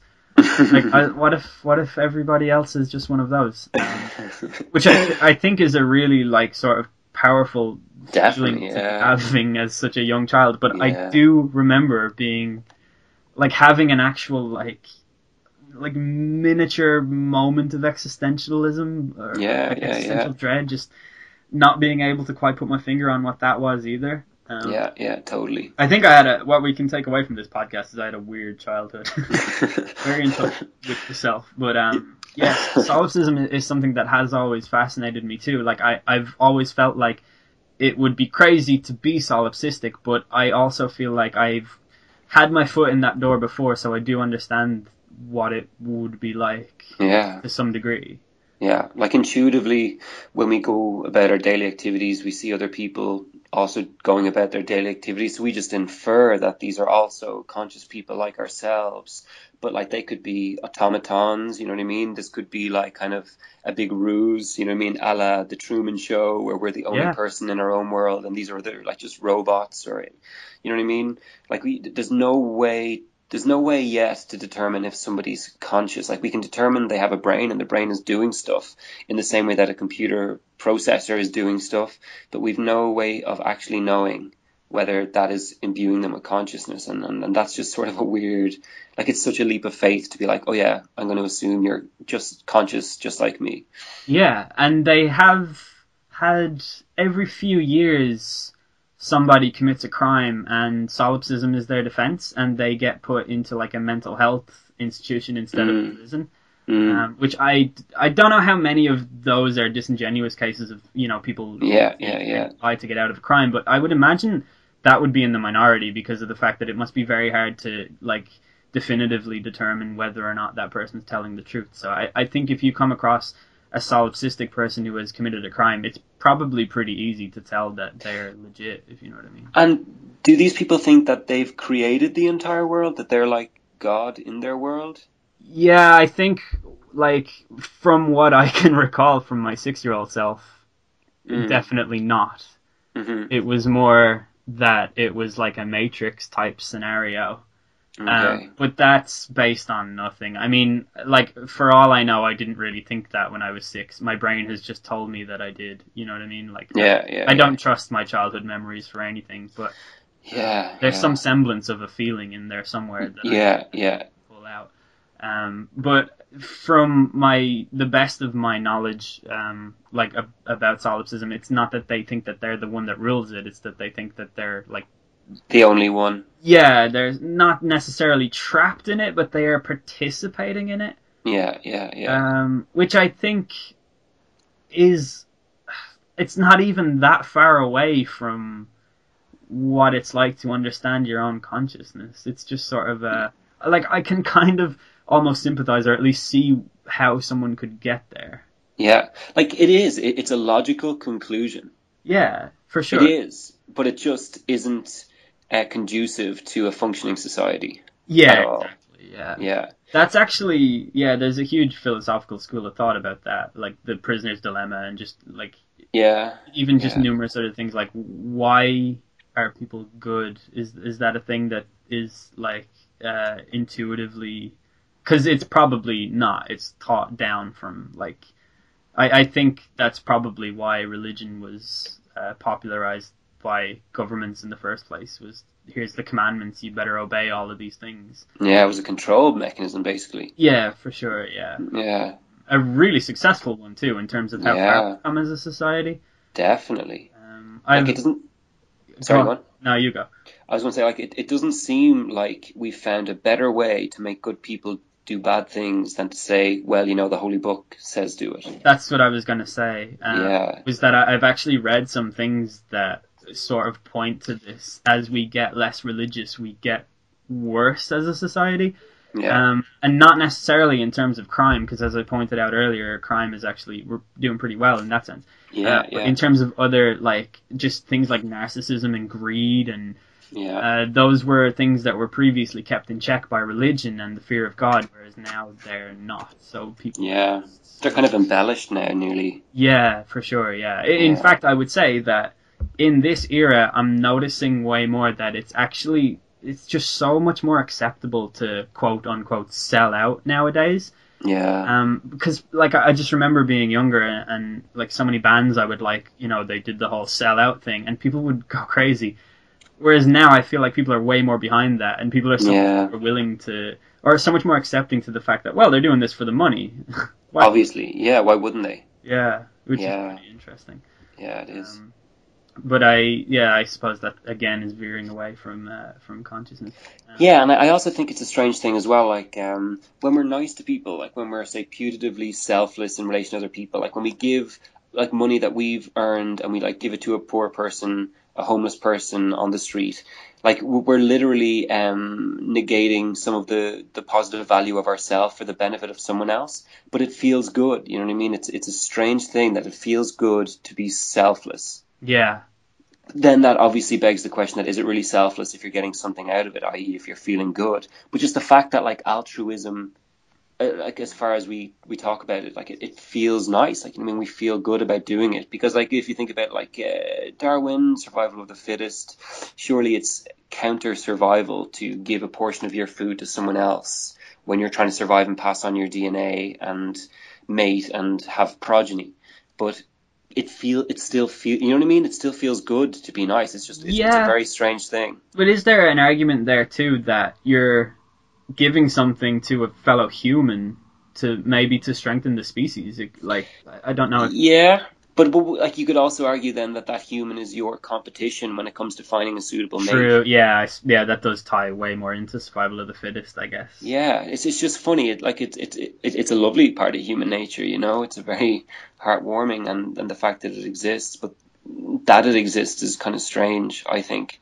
I, I I think have you ever heard of or read The Selfish Gene by Richard Dawkins? I've heard of it. Uh, I, yeah, I, I have. I've listened to a podcast about it, but I've Yeah, it's really good. He kind of goes into that the fact that by being nice to each other, it actually promoted survival and kind of close knit hunter gatherer groups, and we were actually better able to survive. And so the ones who were nice and sociable and affable were more uh, capable of having kind of a successful tribe and passing on their DNA than ones who were just looking out for themselves. And then when something happened to them, they'd no one to look after them, and so they died out. yeah. Which is kind of an interesting take on a like it seems kind of paradoxical that we we'd be selfless in an from an evolutionary perspective. For sure, and I, I actually noticed that nowadays there are so many of these stories of altruism that make like the you know the front page on BuzzFeed or Yeah, you know, it yeah, comes up yeah. on your Facebook link. But what I've also noticed is this huge counter movement to that, where it's like the, just the cynicism is like amplified so much on the internet.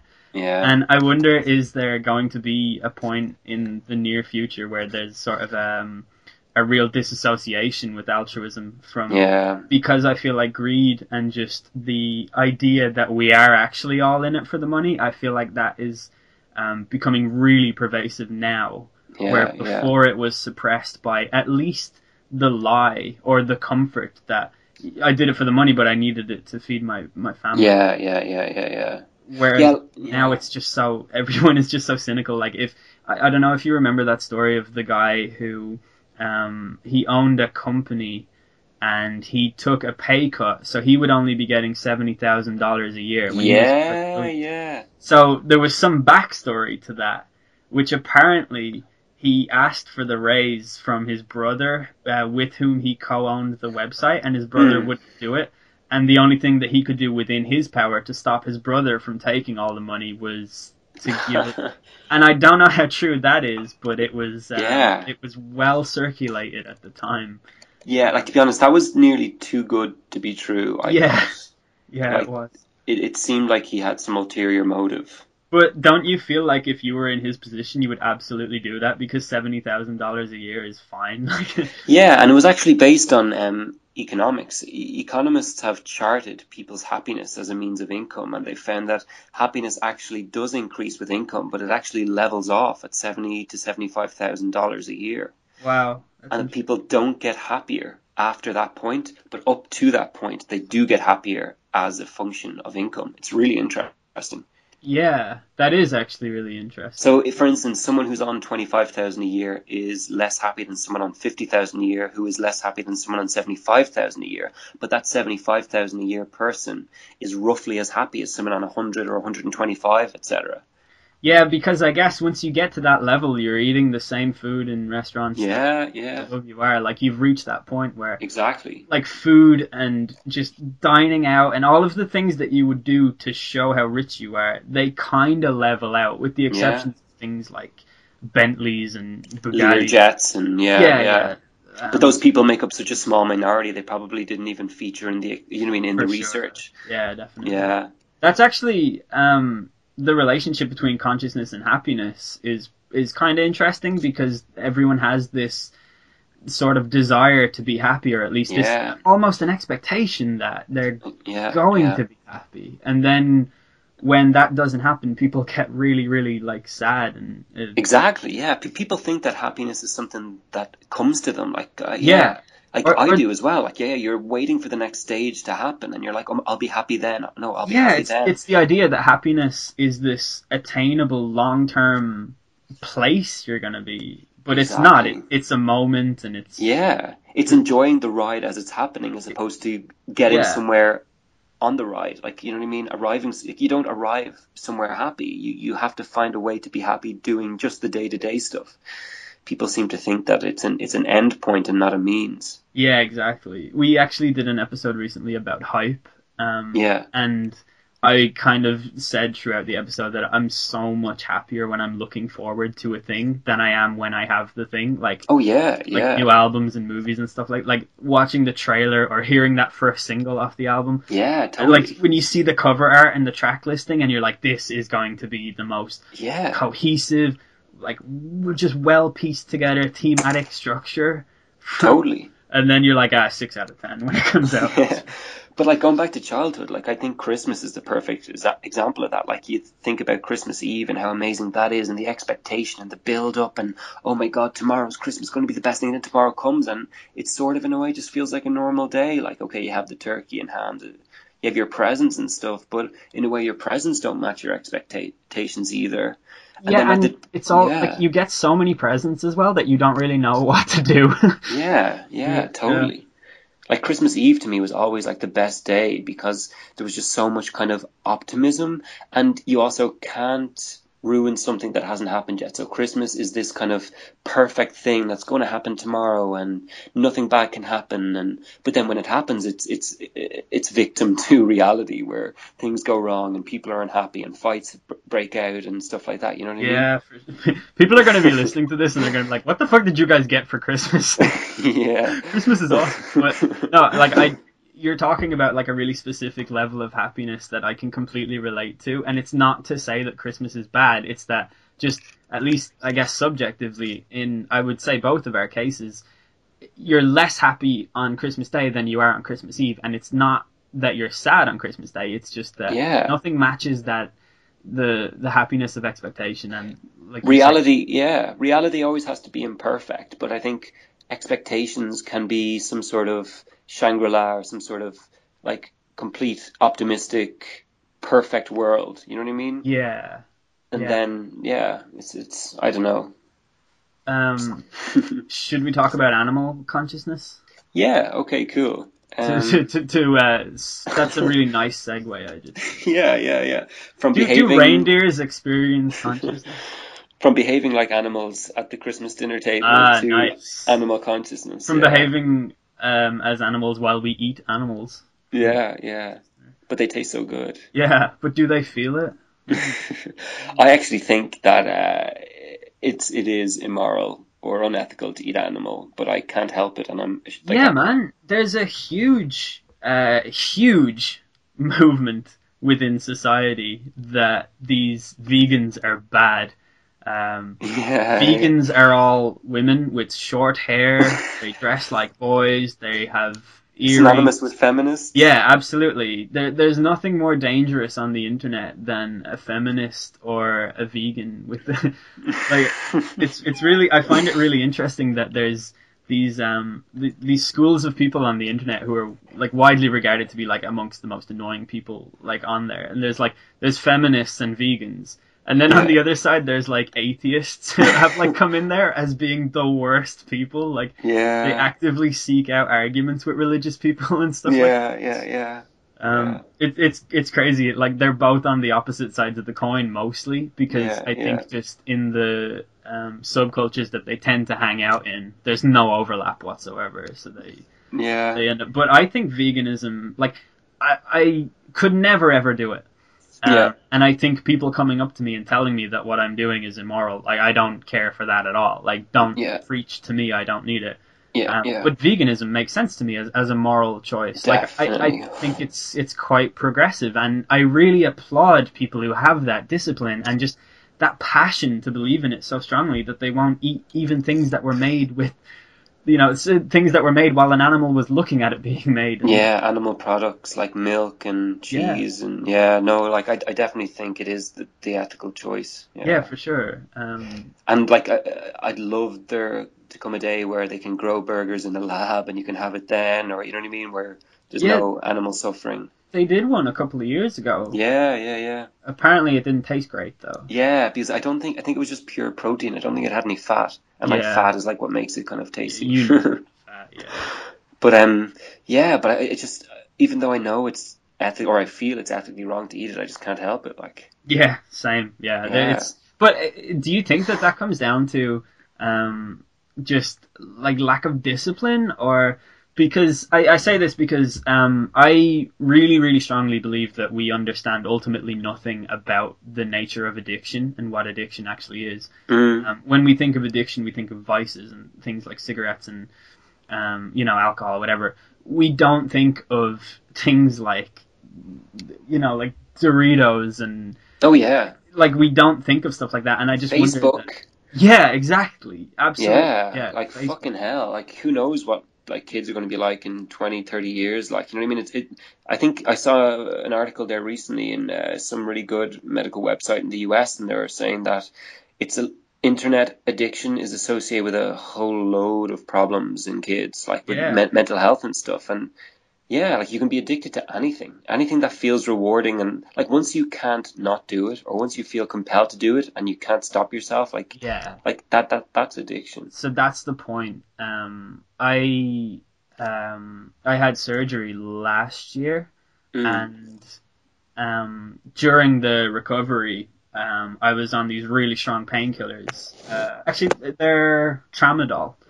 Ah, Um, yeah, yeah, it's an opi- opioid. Yeah, exactly. It's great. It's one of my favorite drug experiences because just, I have I have difficulty sleeping all the time, um, but they were great. Um, Yeah, but while I was on those drugs um, and going through all of that sort of numbness, I decided to give up smoking because I knew the withdrawals couldn't be any worse than how I was feeling. yeah, So I did it, and I haven't smoked since then. And it's like that's one instance of me being like, all right, I'm going to actively give up this thing, and I still miss smoking every single day. yeah. Um, and two weeks ago, I gave well, I didn't give up caffeine, but I decided to stop drinking a can of Coke every day because there's no way that that's good for you whatsoever. yeah, yeah, yeah. and I don't even want to imagine what all that caffeine is doing to my brain every single day. Yeah, yeah, yeah. So I've stopped, and now I only drink water. Um, and Nice. I'll have a like I'll have a beer uh, once every week in the middle of the week, and then a lot at the weekend. But that's a whole nother thing that I Yeah, man. Oh, Um, but like, sure. Yeah, everybody does, yeah. yeah, But um, it, it's so difficult to not drink Coke for me, even though like I feel so much better. Yeah. Uh, I, I don't have the drowsiness. I don't wake up in the middle of the night. In fact, my sleeps for the last two weeks have been amazing. so cool. yeah, so I, I wonder like the whole idea of not you just couldn't do it ultimately Yeah. comes down to you kind of just that you don't really believe in it strongly enough. I don't even know if it's an intellectual thing. I think that, like, I, I, I think it kind of supersedes that. Oh, really? Yeah. Like, I think you could intellectualize your addiction and be like, yeah, I can rationalize I need to stop it and I completely understand all the problems associated with it. But I still think there's something there that no matter how well you understand your addiction and want to give it up and know why it's bad, I like, smokers know that it's terrible for them. Oh, for sure, yeah. yeah. But I mean, with, with like veganism is kind of different because I don't Mm. think there are too many. I get, yeah, I, I suppose I've kind of contradicted myself there by saying that.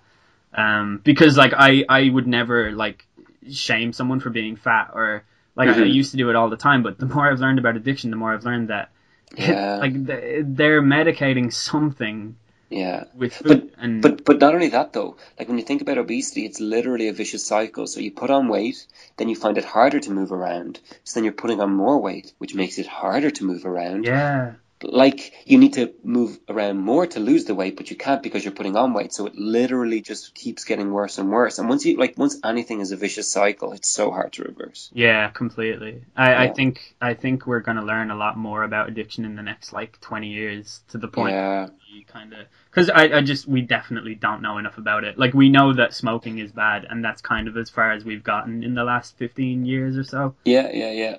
Um, but yeah, the I guess animal consciousness is something that we have not even. Yeah.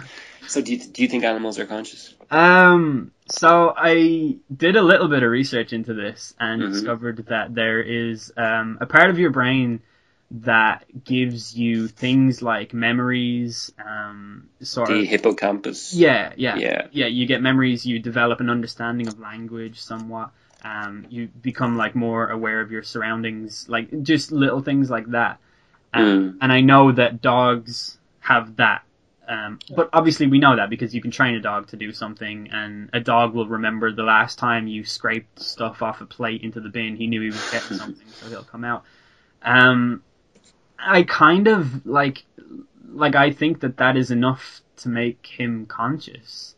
Isn't that though sort of like uh, uh, The Turing test. an animal Turing test? Yeah, that's Yeah. what I was gonna say. Yeah. Yeah. But it And- feels more genuine, doesn't it? Because you're seeing an actual organism. Like you're seeing a, a collection Sure. of, like, you know, you're seeing, like, a furry piece of mm-hmm. bone structure and yeah. like that. It just feels more. Like, Cute little puppy. Yeah, yeah, but it, that's I get what that's just like an intuitive interpretation, I suppose. Like Yeah. it must Yeah, be conscious because it's something that we relate to on such a strong level. Totally, and like some like they say, like the eye is the gateway to the soul. Like I've looked in my dog's eyes sometimes, and and it, like they're basically saying, like I know you're looking at me. Yeah. Like you know what I mean? Like it's it's crazy, and they just stare at you, and they're looking in your eye as well. Like if you think about it, your eyes are just an arbitrary part of your face. You know what I mean? Like they may as well be looking at your nose, your mouth. Like your mouth moves when you talk to them. Like surely they'd stare at that, but no. Like dogs look you in the eye, which is Yeah, really they- weird. I, I I can wink at my dog and he'll wink back. No way. Yeah, yeah. And and my dog can't. You know my dog. He can't do anything. you poke it in the eye, don't you? When you look, it's doing it again. But yeah, um, okay. So what if we apply though the solipsism? If we agreed earlier that we can't prove other humans are conscious, how do we traverse the gap with animals? yeah, I guess. I guess it's it's down solely to interpretation, isn't it? And what Yeah, you think. yeah. Like I I think, I just think that dogs experience consciousness. Okay, here here's um something right. When a dog is asleep and its legs move because it's walking, it's having a dream. Yeah. Therefore, it has a subconscious. Therefore, no, I'm just kidding. I would never go on that. But like, No, I think I think that's I think that's pretty good. Like I think that's literally really good reason to think they're conscious. yeah, I mean, it, it yeah. to me it says that they have enough in them Yeah. to be conscious. But it, but but it says or it shows that they can perceive things without uh, being clued into external reality. Like they can create their own perceptions and their own dreams. You know what I mean? Which is essentially what consciousness endows you with, imbues you with. Yeah, I shouldn't have backed out of that. I should have gone all in there. Shit, you uh, yeah. What? yeah, you you, you hit a home run and then you just kind of like dropped your bat and, and, walked, and walked out of the stadium. It fell over. yeah, you, you took out your phone and you started texting someone. Yeah, Yeah. Um, that it. I just yeah, and I think cats probably do too. But, Mm. but I, th- I think cats are a little bit less. I don't know how to put this. I think cats are a little bit more, say, kind of like lizard or like more. they're more robotic and they're They more, are. they act more like they're programmed. They Yeah. don't like they they definitely don't seem to actually No. make their own decisions. But I think that's the beauty of cats. Yeah, me too. Me too. Yeah, I was Like- talking about about that to someone there recently, and like, yeah, they're just incredible animals because they just go on instinct and They don't give a fuck. Yeah. Like they're so badass. Like Yeah, they're they just are. the ultimate like they're just the coolest yeah. Like, And like they could be playing with you one minute, and then they'd get bored, so they just like scratch you and just run away. Like, you know I mean? yeah. Yeah, like dogs would never do that. Like, and it's funny when you see dogs and cats playing, dogs getting its head baited off it, like, and it's just taking it because Yeah. the cat. yeah, Yeah, it's really funny. no, big time. Um, But um, yeah, I'd still say I ju- because they're a four-legged little approximately the size of a dog. They probably experience consciousness. when I was a kid, I used to think that dogs were boys and cats were girls, and, Oh, they, were, and they were the same species. I'll actually, to be honest, I used to think the same with lions and tigers. Uh, Lions were the boys and tigers were the Actually, I saw this really cool thing about lions there uh, recently. It was um was a, a pride of lions, and it lost its its male, and so one of the women started to grow a mane. No. One of the yeah, one of the lionesses started to grow a mane. That's crazy. Like so weird. And like, do you remember Jurassic Park when they only used female frog DNA, but some African frogs have been known to change their sex? Yeah. Like you'd think, okay, that's possible in like on the amphibian level, like the small, small animal level, but to happen in like uh, an animal the size of a lion is crazy. By the way, side note, um, about Jurassic Park, that concept of the females, um, like changing because life finds a way, is Mm. hinted when Jeff Goldblum gets on the helicopter to fly out to Jurassic Park, and he goes to put his seatbelt on, and you know the way with a seatbelt you have the buckle and Yeah, two things, and he puts them together and he goes, "Oh, yeah, he found a way. yeah," he the- tied it down. Life finds In- a way. That's genius foreshadowing. It I never got that. Yeah, so good. I, I um, watched Jurassic Park about three years ago with one of my friends on Skype. And he was the chaotician.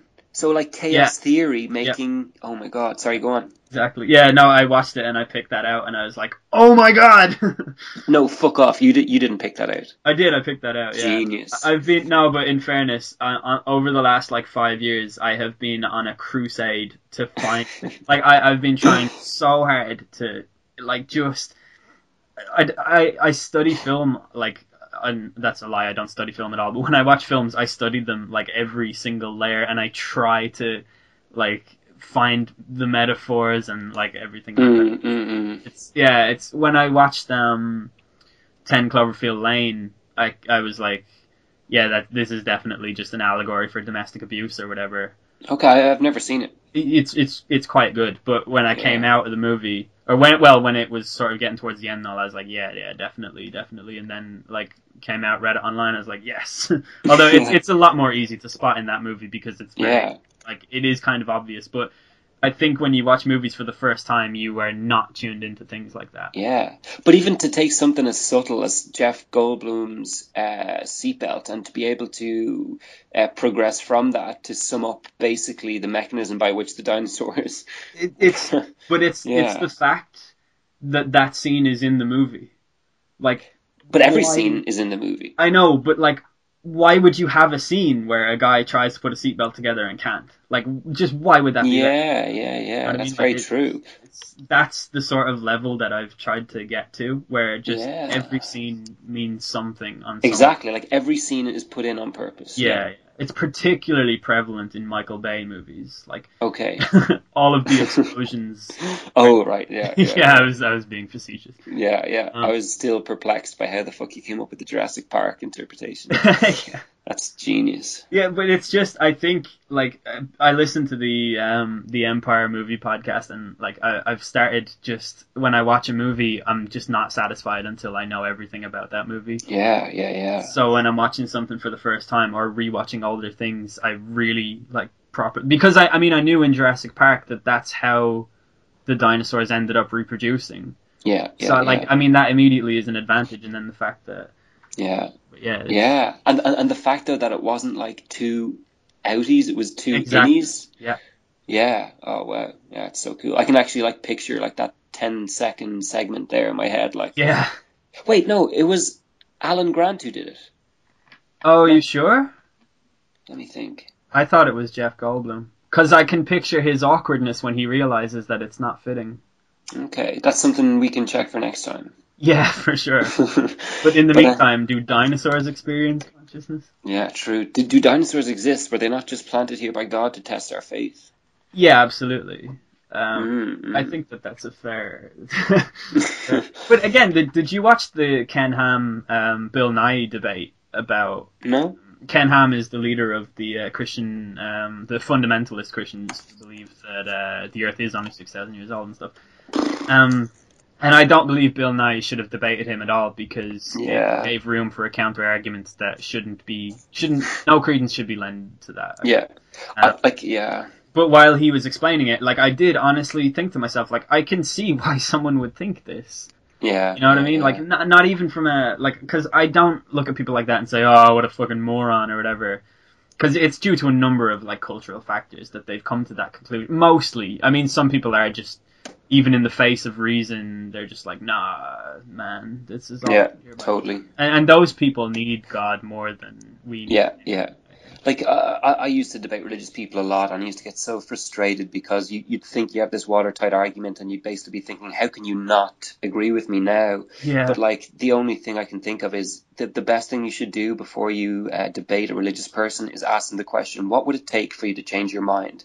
And if their answer is nothing, Yeah. then you're literally wasting your time. Yeah, yeah. But So that's just- yeah. that's a like one of the main principles of Christianity is your faith. You just Exactly. and that's Blind faith. Yeah. uh, like that's fair enough. It's just a thing they believe. Well, in my opinion, I don't know. Yeah, yeah, yeah. Um, but Like it's fair enough to a degree, but then when they start trying to say that kids shouldn't like should be taught evolution as much as they're taught creationism or stuff yeah, like that, I- yeah, I- that's where I sort of just lose myself. yeah, yeah, yeah, You can't be oppressive. In your, exactly, yeah. I, I, yeah. Um, But- I, I I just don't know though if religion can coexist with scientific development. Like I, th- that kind of worries me. I think it does. Um, Yeah. And for, like from my experience, right, uh, Christianity and religion at the moment is taking a beating um, by the Western world and the sort of intellectualism that's, uh, that's Yeah, yeah. growing at the moment.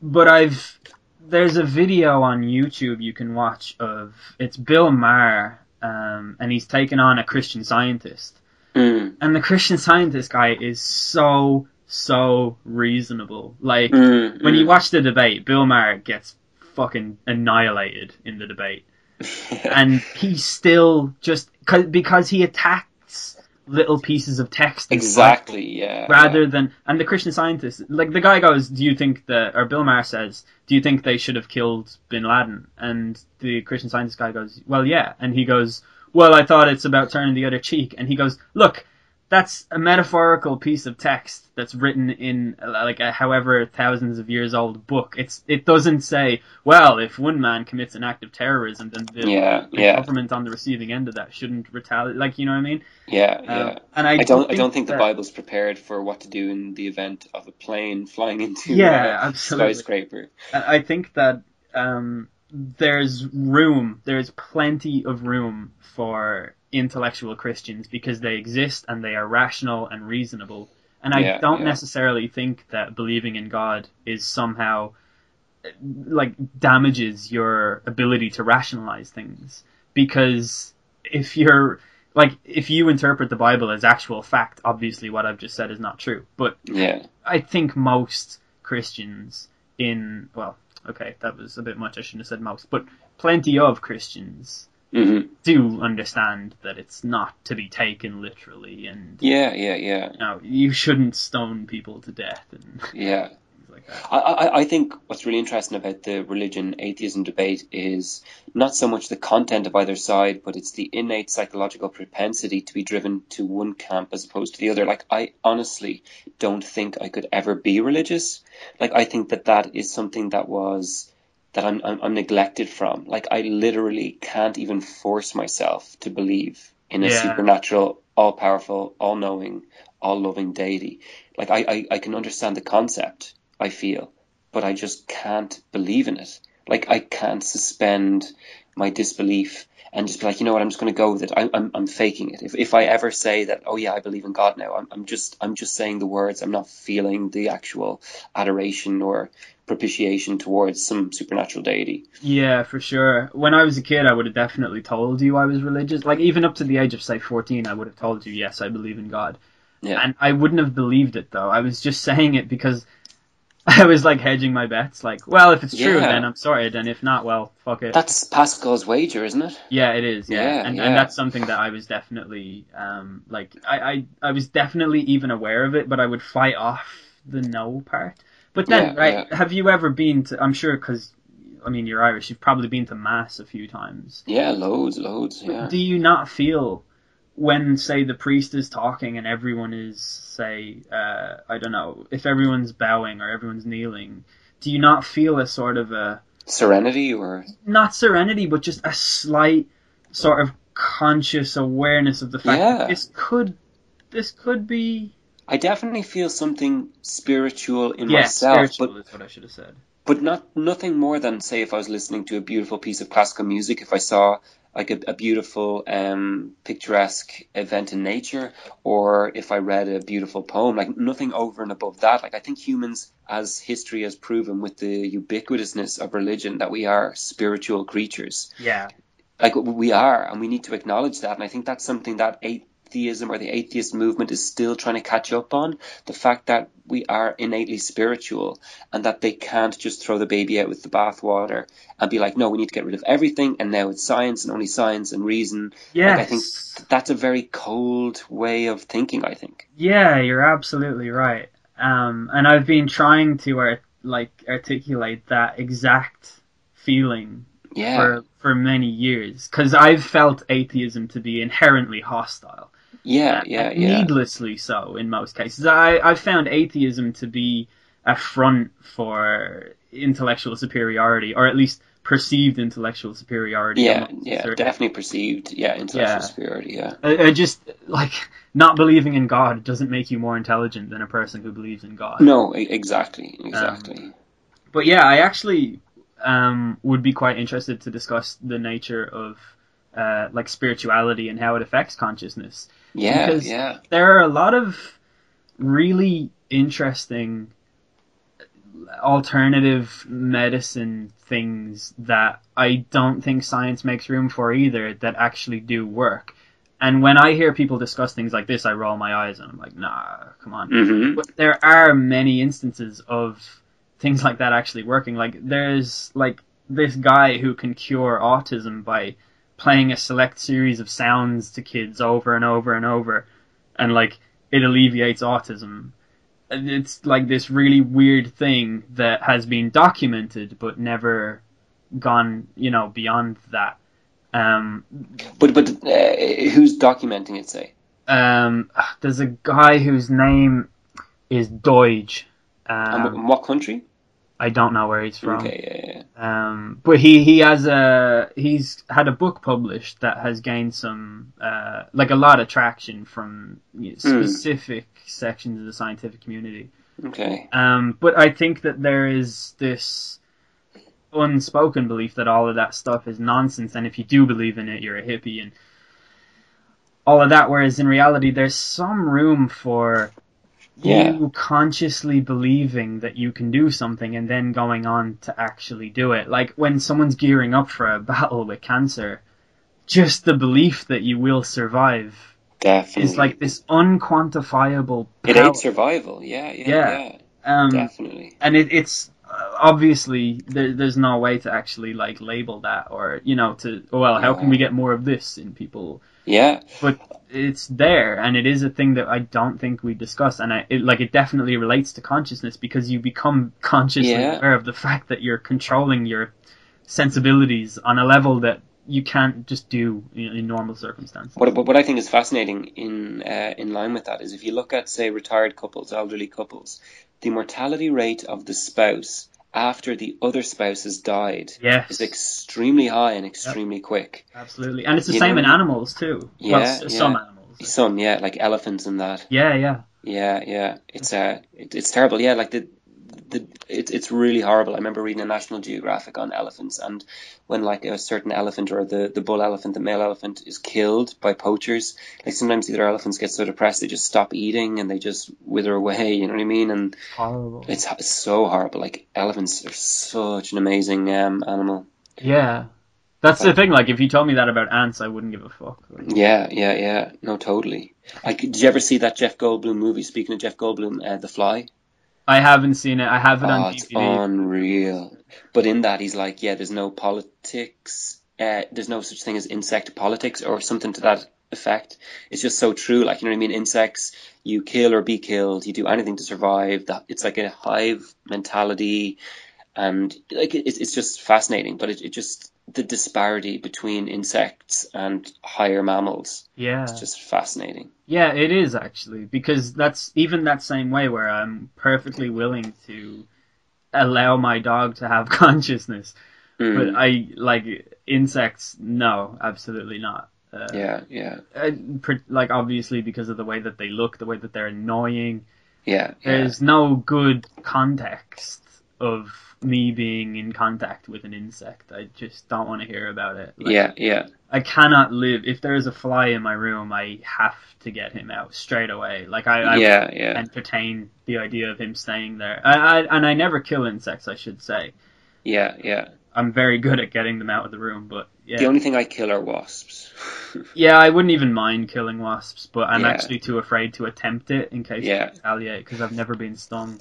I have a really weird story about wasps. Do you want to hear it? Yes, absolutely. Okay, so I was reading Stephen King's The Shining. Um, I loved the movie, and I was like, you know what, fuck it, I'll read the book. I heard it's a bit different, and it was. And in the book, for anyone who's read it, there's this really interesting image, or like kind of a, a metaphor or symbol, where Danny the kid gets this like empty hornet's nest or wasp's nest, and he finds it, and he thinks it's really cool, and he wants to bring it back to his room. So like his dad looks and everything, yeah, it's completely empty. It's an old one. They're all dead. So he leaves it in his bedroom. He wants to hold on to it, and he wakes up in the middle of the night and it's swarming with fucking hornets and wasps or whatever. And it's like, where the fuck do they come from? And it's the house. It's the evil spirits or whatever. And I guess it symbolizes the fact that inside Jack Torrance, Danny's dad, there's something kind of moving in him, swarming in him. There's something awakening in him that wasn't there before, and it's as if kind of the, he's being consumed by this sort of evil force, the way that this old hive's nest is being consumed in that way. Yeah. All right. So after reading this, I go to sleep and I wake up and there's this weird pain in my hand. Like this kind of, it's not even a weird pain. It's like a dull, in the very much in the background pain. I was in a deep, deep sleep, and I wake up and I look at my hand, and there's two wasps crawling on it. No. This is the next morning. I, I'm, I'm after getting stung two or three times. I must have been like moving my hand in my sleep while they were on my hand, and I look up, and in my air vent, I notice wasps coming in and going out. Oh my god. No fucking joke. It was the scariest thing that's ever happened to me. So I just got some thumbtacks, some A4 sheets of paper, covered up the air vent, and killed the wasps that were in my room. But that is like literally the freakiest fucking thing. That, This was the next morning. that's outrageous. Out fucking rages. That is absolutely ridiculous. like it, it, it's if someone told that to me, I wouldn't believe them. That's how ridiculous it is. if that happened to me, I would fucking move to Mexico. exactly. Oh my god! I, if Exactly. if there were wasps in my, I'm actually looking at my vent right now, and I'm half tempted to fucking get up there and Yeah, I see. I, I I didn't have anything covering the vent. I just had like the kind of the the gap yeah. because the, the plastic vent wasn't on because I was getting my wallpaper changed. Oh, I had I my see. wallpaper changed, and it was just like a flap of wallpaper covering it. But you Oh. could still see into it and stuff. But that was just the freakiest fucking thing. I actually had a dream that um, I was on another planet. hmm I've I've started taking this medication recently that gives me really vivid dreams. Okay. Um, but I've been playing this game called No Man's Sky. You may have heard of it. The gaming community is outraged about it. Interestingly, I think the gaming community, one of the few communities on Earth that behave like one single consciousness. Yeah, yeah. Um, but they, I, they feel like they've been lied to, and it's this big outrage. Like to be honest, it, the game is exactly what I thought it would be, and I'm surprised that people thought it would be anything different. Like the guy who made it, or rather, the guy who was in charge of the team of like twelve people that made it, said you could do stuff like land on Mm. asteroids and. But the language he used in those interviews was very careful. Like at the moment, you can land on asteroids, and you will be able to meet other people online in the universe and stuff like that. hmm hmm I, I mean, uh, I won't get into that. That's you know, the nerds will comment on this. Oh, the hero that game is terrible. Uh. Um, but anyways, in the game, you travel to um, other planets and other universes, um, and it's an infinite universe. You can travel to an infinite number of planets. Um, they're- They're generated procedurally by the game. Um, Okay. And because it's that kind of game, everything is very samey. Like there are only so many differences. that Yeah, yeah. be. So you kind of you play it for maybe a day, and you've sort of seen almost everything you can see, apart from the rare anomaly. But um, I, in the dream, I was on one of the planets that was very clearly a, a planet from this game hmm a few times while I was playing this game, I'd be going around harmlessly mining uh, like fossils and shit from the planet in the game. Uh, Yeah. this is in real life. Like something would attack me, and it would be fucking terrifying because Oh it's like God. it's like a giant spider, or like you know a fucking a land octopus or s- something crazy that you've never seen before because like no one's seen any of these animals they're all generated automatically by the game so like no two are the same Yeah, yeah. and anyway in the dream i was minding my own business mining stuff on this planet and i felt something on my back and i cannot express to you how vividly i felt this Oh like my God. because i woke up and i it was still on my back for a good 10 minutes i'd say Oh my god. right? But it was a gigantic wasp that Oh covered the entire surface area of my back. That's horrifying. You want to know what what makes it slightly worse? What? It was underneath my spacesuit. Oh my god. So I zipped off the spacesuit and Ah. made a sort of a parachute out of it. And Yeah. tried to jump off the cliff I was on so that the wasp would fall off from the pressure. yeah. That didn't happen, and I landed at the bottom, Ah. still on me, wouldn't go away. Um, it was just this really, really horrible dream, and I couldn't wake up from it. And then Oh my god. the alarm woke me up. And um, I hate when you can't wake up from dreams. You want to know something else that's really fucking weird? What? I had this dream about um I was I was this was I think when I was living in Scotland, but I was in a bank heist. Mm. And for people who think we're off topic, right? We're talking about the subconscious here. So um but I was in a bank heist and it was my job to wait for the alarm to ring. Like basically I was standing around uh with a gun trained on all of the uh, people in the bank Yeah, yeah. um, and as soon as the alarm rang, I had to fire my gun in the air and run outside. Mm. And we we were waiting for the alarm the whole time. We were like, all right, the alarm is going to be within the next few seconds. Get as much money as you can and stuff like that. And like I was shouting orders at the guys, like get all get all the stuff out of the Mm. phone and all that shit. And then the alarm went off, and I woke up, and it was the alarm on my phone. That's so weird. I knew that my alarm was so gonna weird. yeah. So I was my subconscious was aware that I was it was near Yeah. my subconscious was aware that it was 29 minutes past 7. Yeah. Isn't That's so weird. like there's uh, I did an episode of this podcast about dreams and I spoke to my cousin who has studied like things like DMT and the more sort of pseudo intellectual aspects of the consciousness and and you know uh, effects of hallucinogens and how they relate to dreams Yeah. and I just cannot get enough of that stuff like Yeah, yeah. just want, yeah go on I have a kind of similar, but like I think your one's a bit cooler with the fucking like bank robbery. But I have this weird tendency to wake up exactly a minute before my alarm. It doesn't matter what time my alarm's on. I will wake up a minute before, and it's fucking Yeah. weird. that happens It's, to me too yeah, it's so weird. Like, how can your brain keep track of time? Like, it's it's it's it's impossible. Like, your brain doesn't have a chronometer or that's there's another thing sort of uh, along those lines where um, I used to work in uh, near Tallaght, mm, so I'd have to get two buses uh, to and from work every now and then. Most of the time I'd get a lift, but sometimes I'd have to get the buses. And there was a period over two weeks where I had to get the two buses, and mm, I'd get on one bus. It would take me into town, and then I'd go down to the bottom of Lower Abbey Street to get the 41C, which is like a 45 minute to an hour journey depending on the traffic and the yeah, yeah, yeah.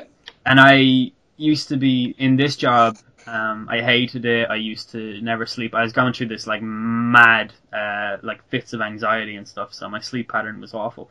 hmm And I used to fall asleep on the bus every day and wake up just before my stop. Yeah, yeah, Like, you yeah. you know that? Exactly. Like you're talking to someone who went to fucking secondary school in town, like every day, and I never missed my stop, no matter how deep my sleep was on the bus. It's the weirdest fucking thing. yeah, it's crazy. Like I yeah, must have a, a conscious. exactly. There's something keeping track of your whereabouts. Yeah, it, like is it even that? Is it even that your brain just knows when the when that turn is that heavy turn? Exactly. Yeah, yeah, Like, yeah. Is, It is must it- be something like that. Yeah, or an ability to keep time. But it's Yeah. definitely a real thing. It's not a thing where it happens. Like you know how every now and then you're like, oh, I bet it's 13 minutes past four, and you look at your watch and you're like, hell yeah, Yeah. it is. I know everything. But this Exactly. is this is a real thing that happened regularly enough Yeah, to yeah. determine that it is a you know a significant awareness that your brain or your Yeah, it's the weirdest fucking thing, but like, like that's what scares me sometimes as well. Is that like we think that oh yeah, our brain, like we're in control of our brain, or we are our brain, yeah But our our brain does so much shit that either we're not even aware of, or that controls us in ways we're not even aware of. So do you think that you control your thoughts or your thoughts control you? I feel like sometimes I feel like I'm a spectator and they're just coming in, they're flowing, I'm Yeah. there. Sometimes then I'll focus in on something and try and remember and think about things, and then I feel like I'm initiating. But like, what started that initiation? What made me pick that word? Like, I've no fucking idea. Yeah, that's the thing. Um, I used to believe that we were in control of our thoughts, but now I do not believe that. Yeah, I've had enough yeah. like issues with anxiety that I know that this is not a thing that I am in control of. Like this is my thoughts are definitely controlling me. Like Yeah, yeah, if if- exactly. If, you yeah, control your thoughts and you're depressed, then just stop being depressed. exactly. Really simple. Yeah, exactly. Yeah, And it's not like that at all. Um, yeah, fucking hell. What a deep topic.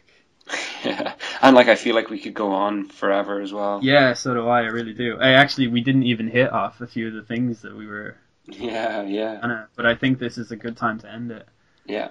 Um, you should definitely, definitely come back on this. Yeah. pod- I'd love to. Thanks for having me on it. Yeah, no worries. You should write a book so that we can promote it on the podcast too. yeah, let's do it. yeah. Um. Well, thanks a lot, man. No worries. Thanks for having me.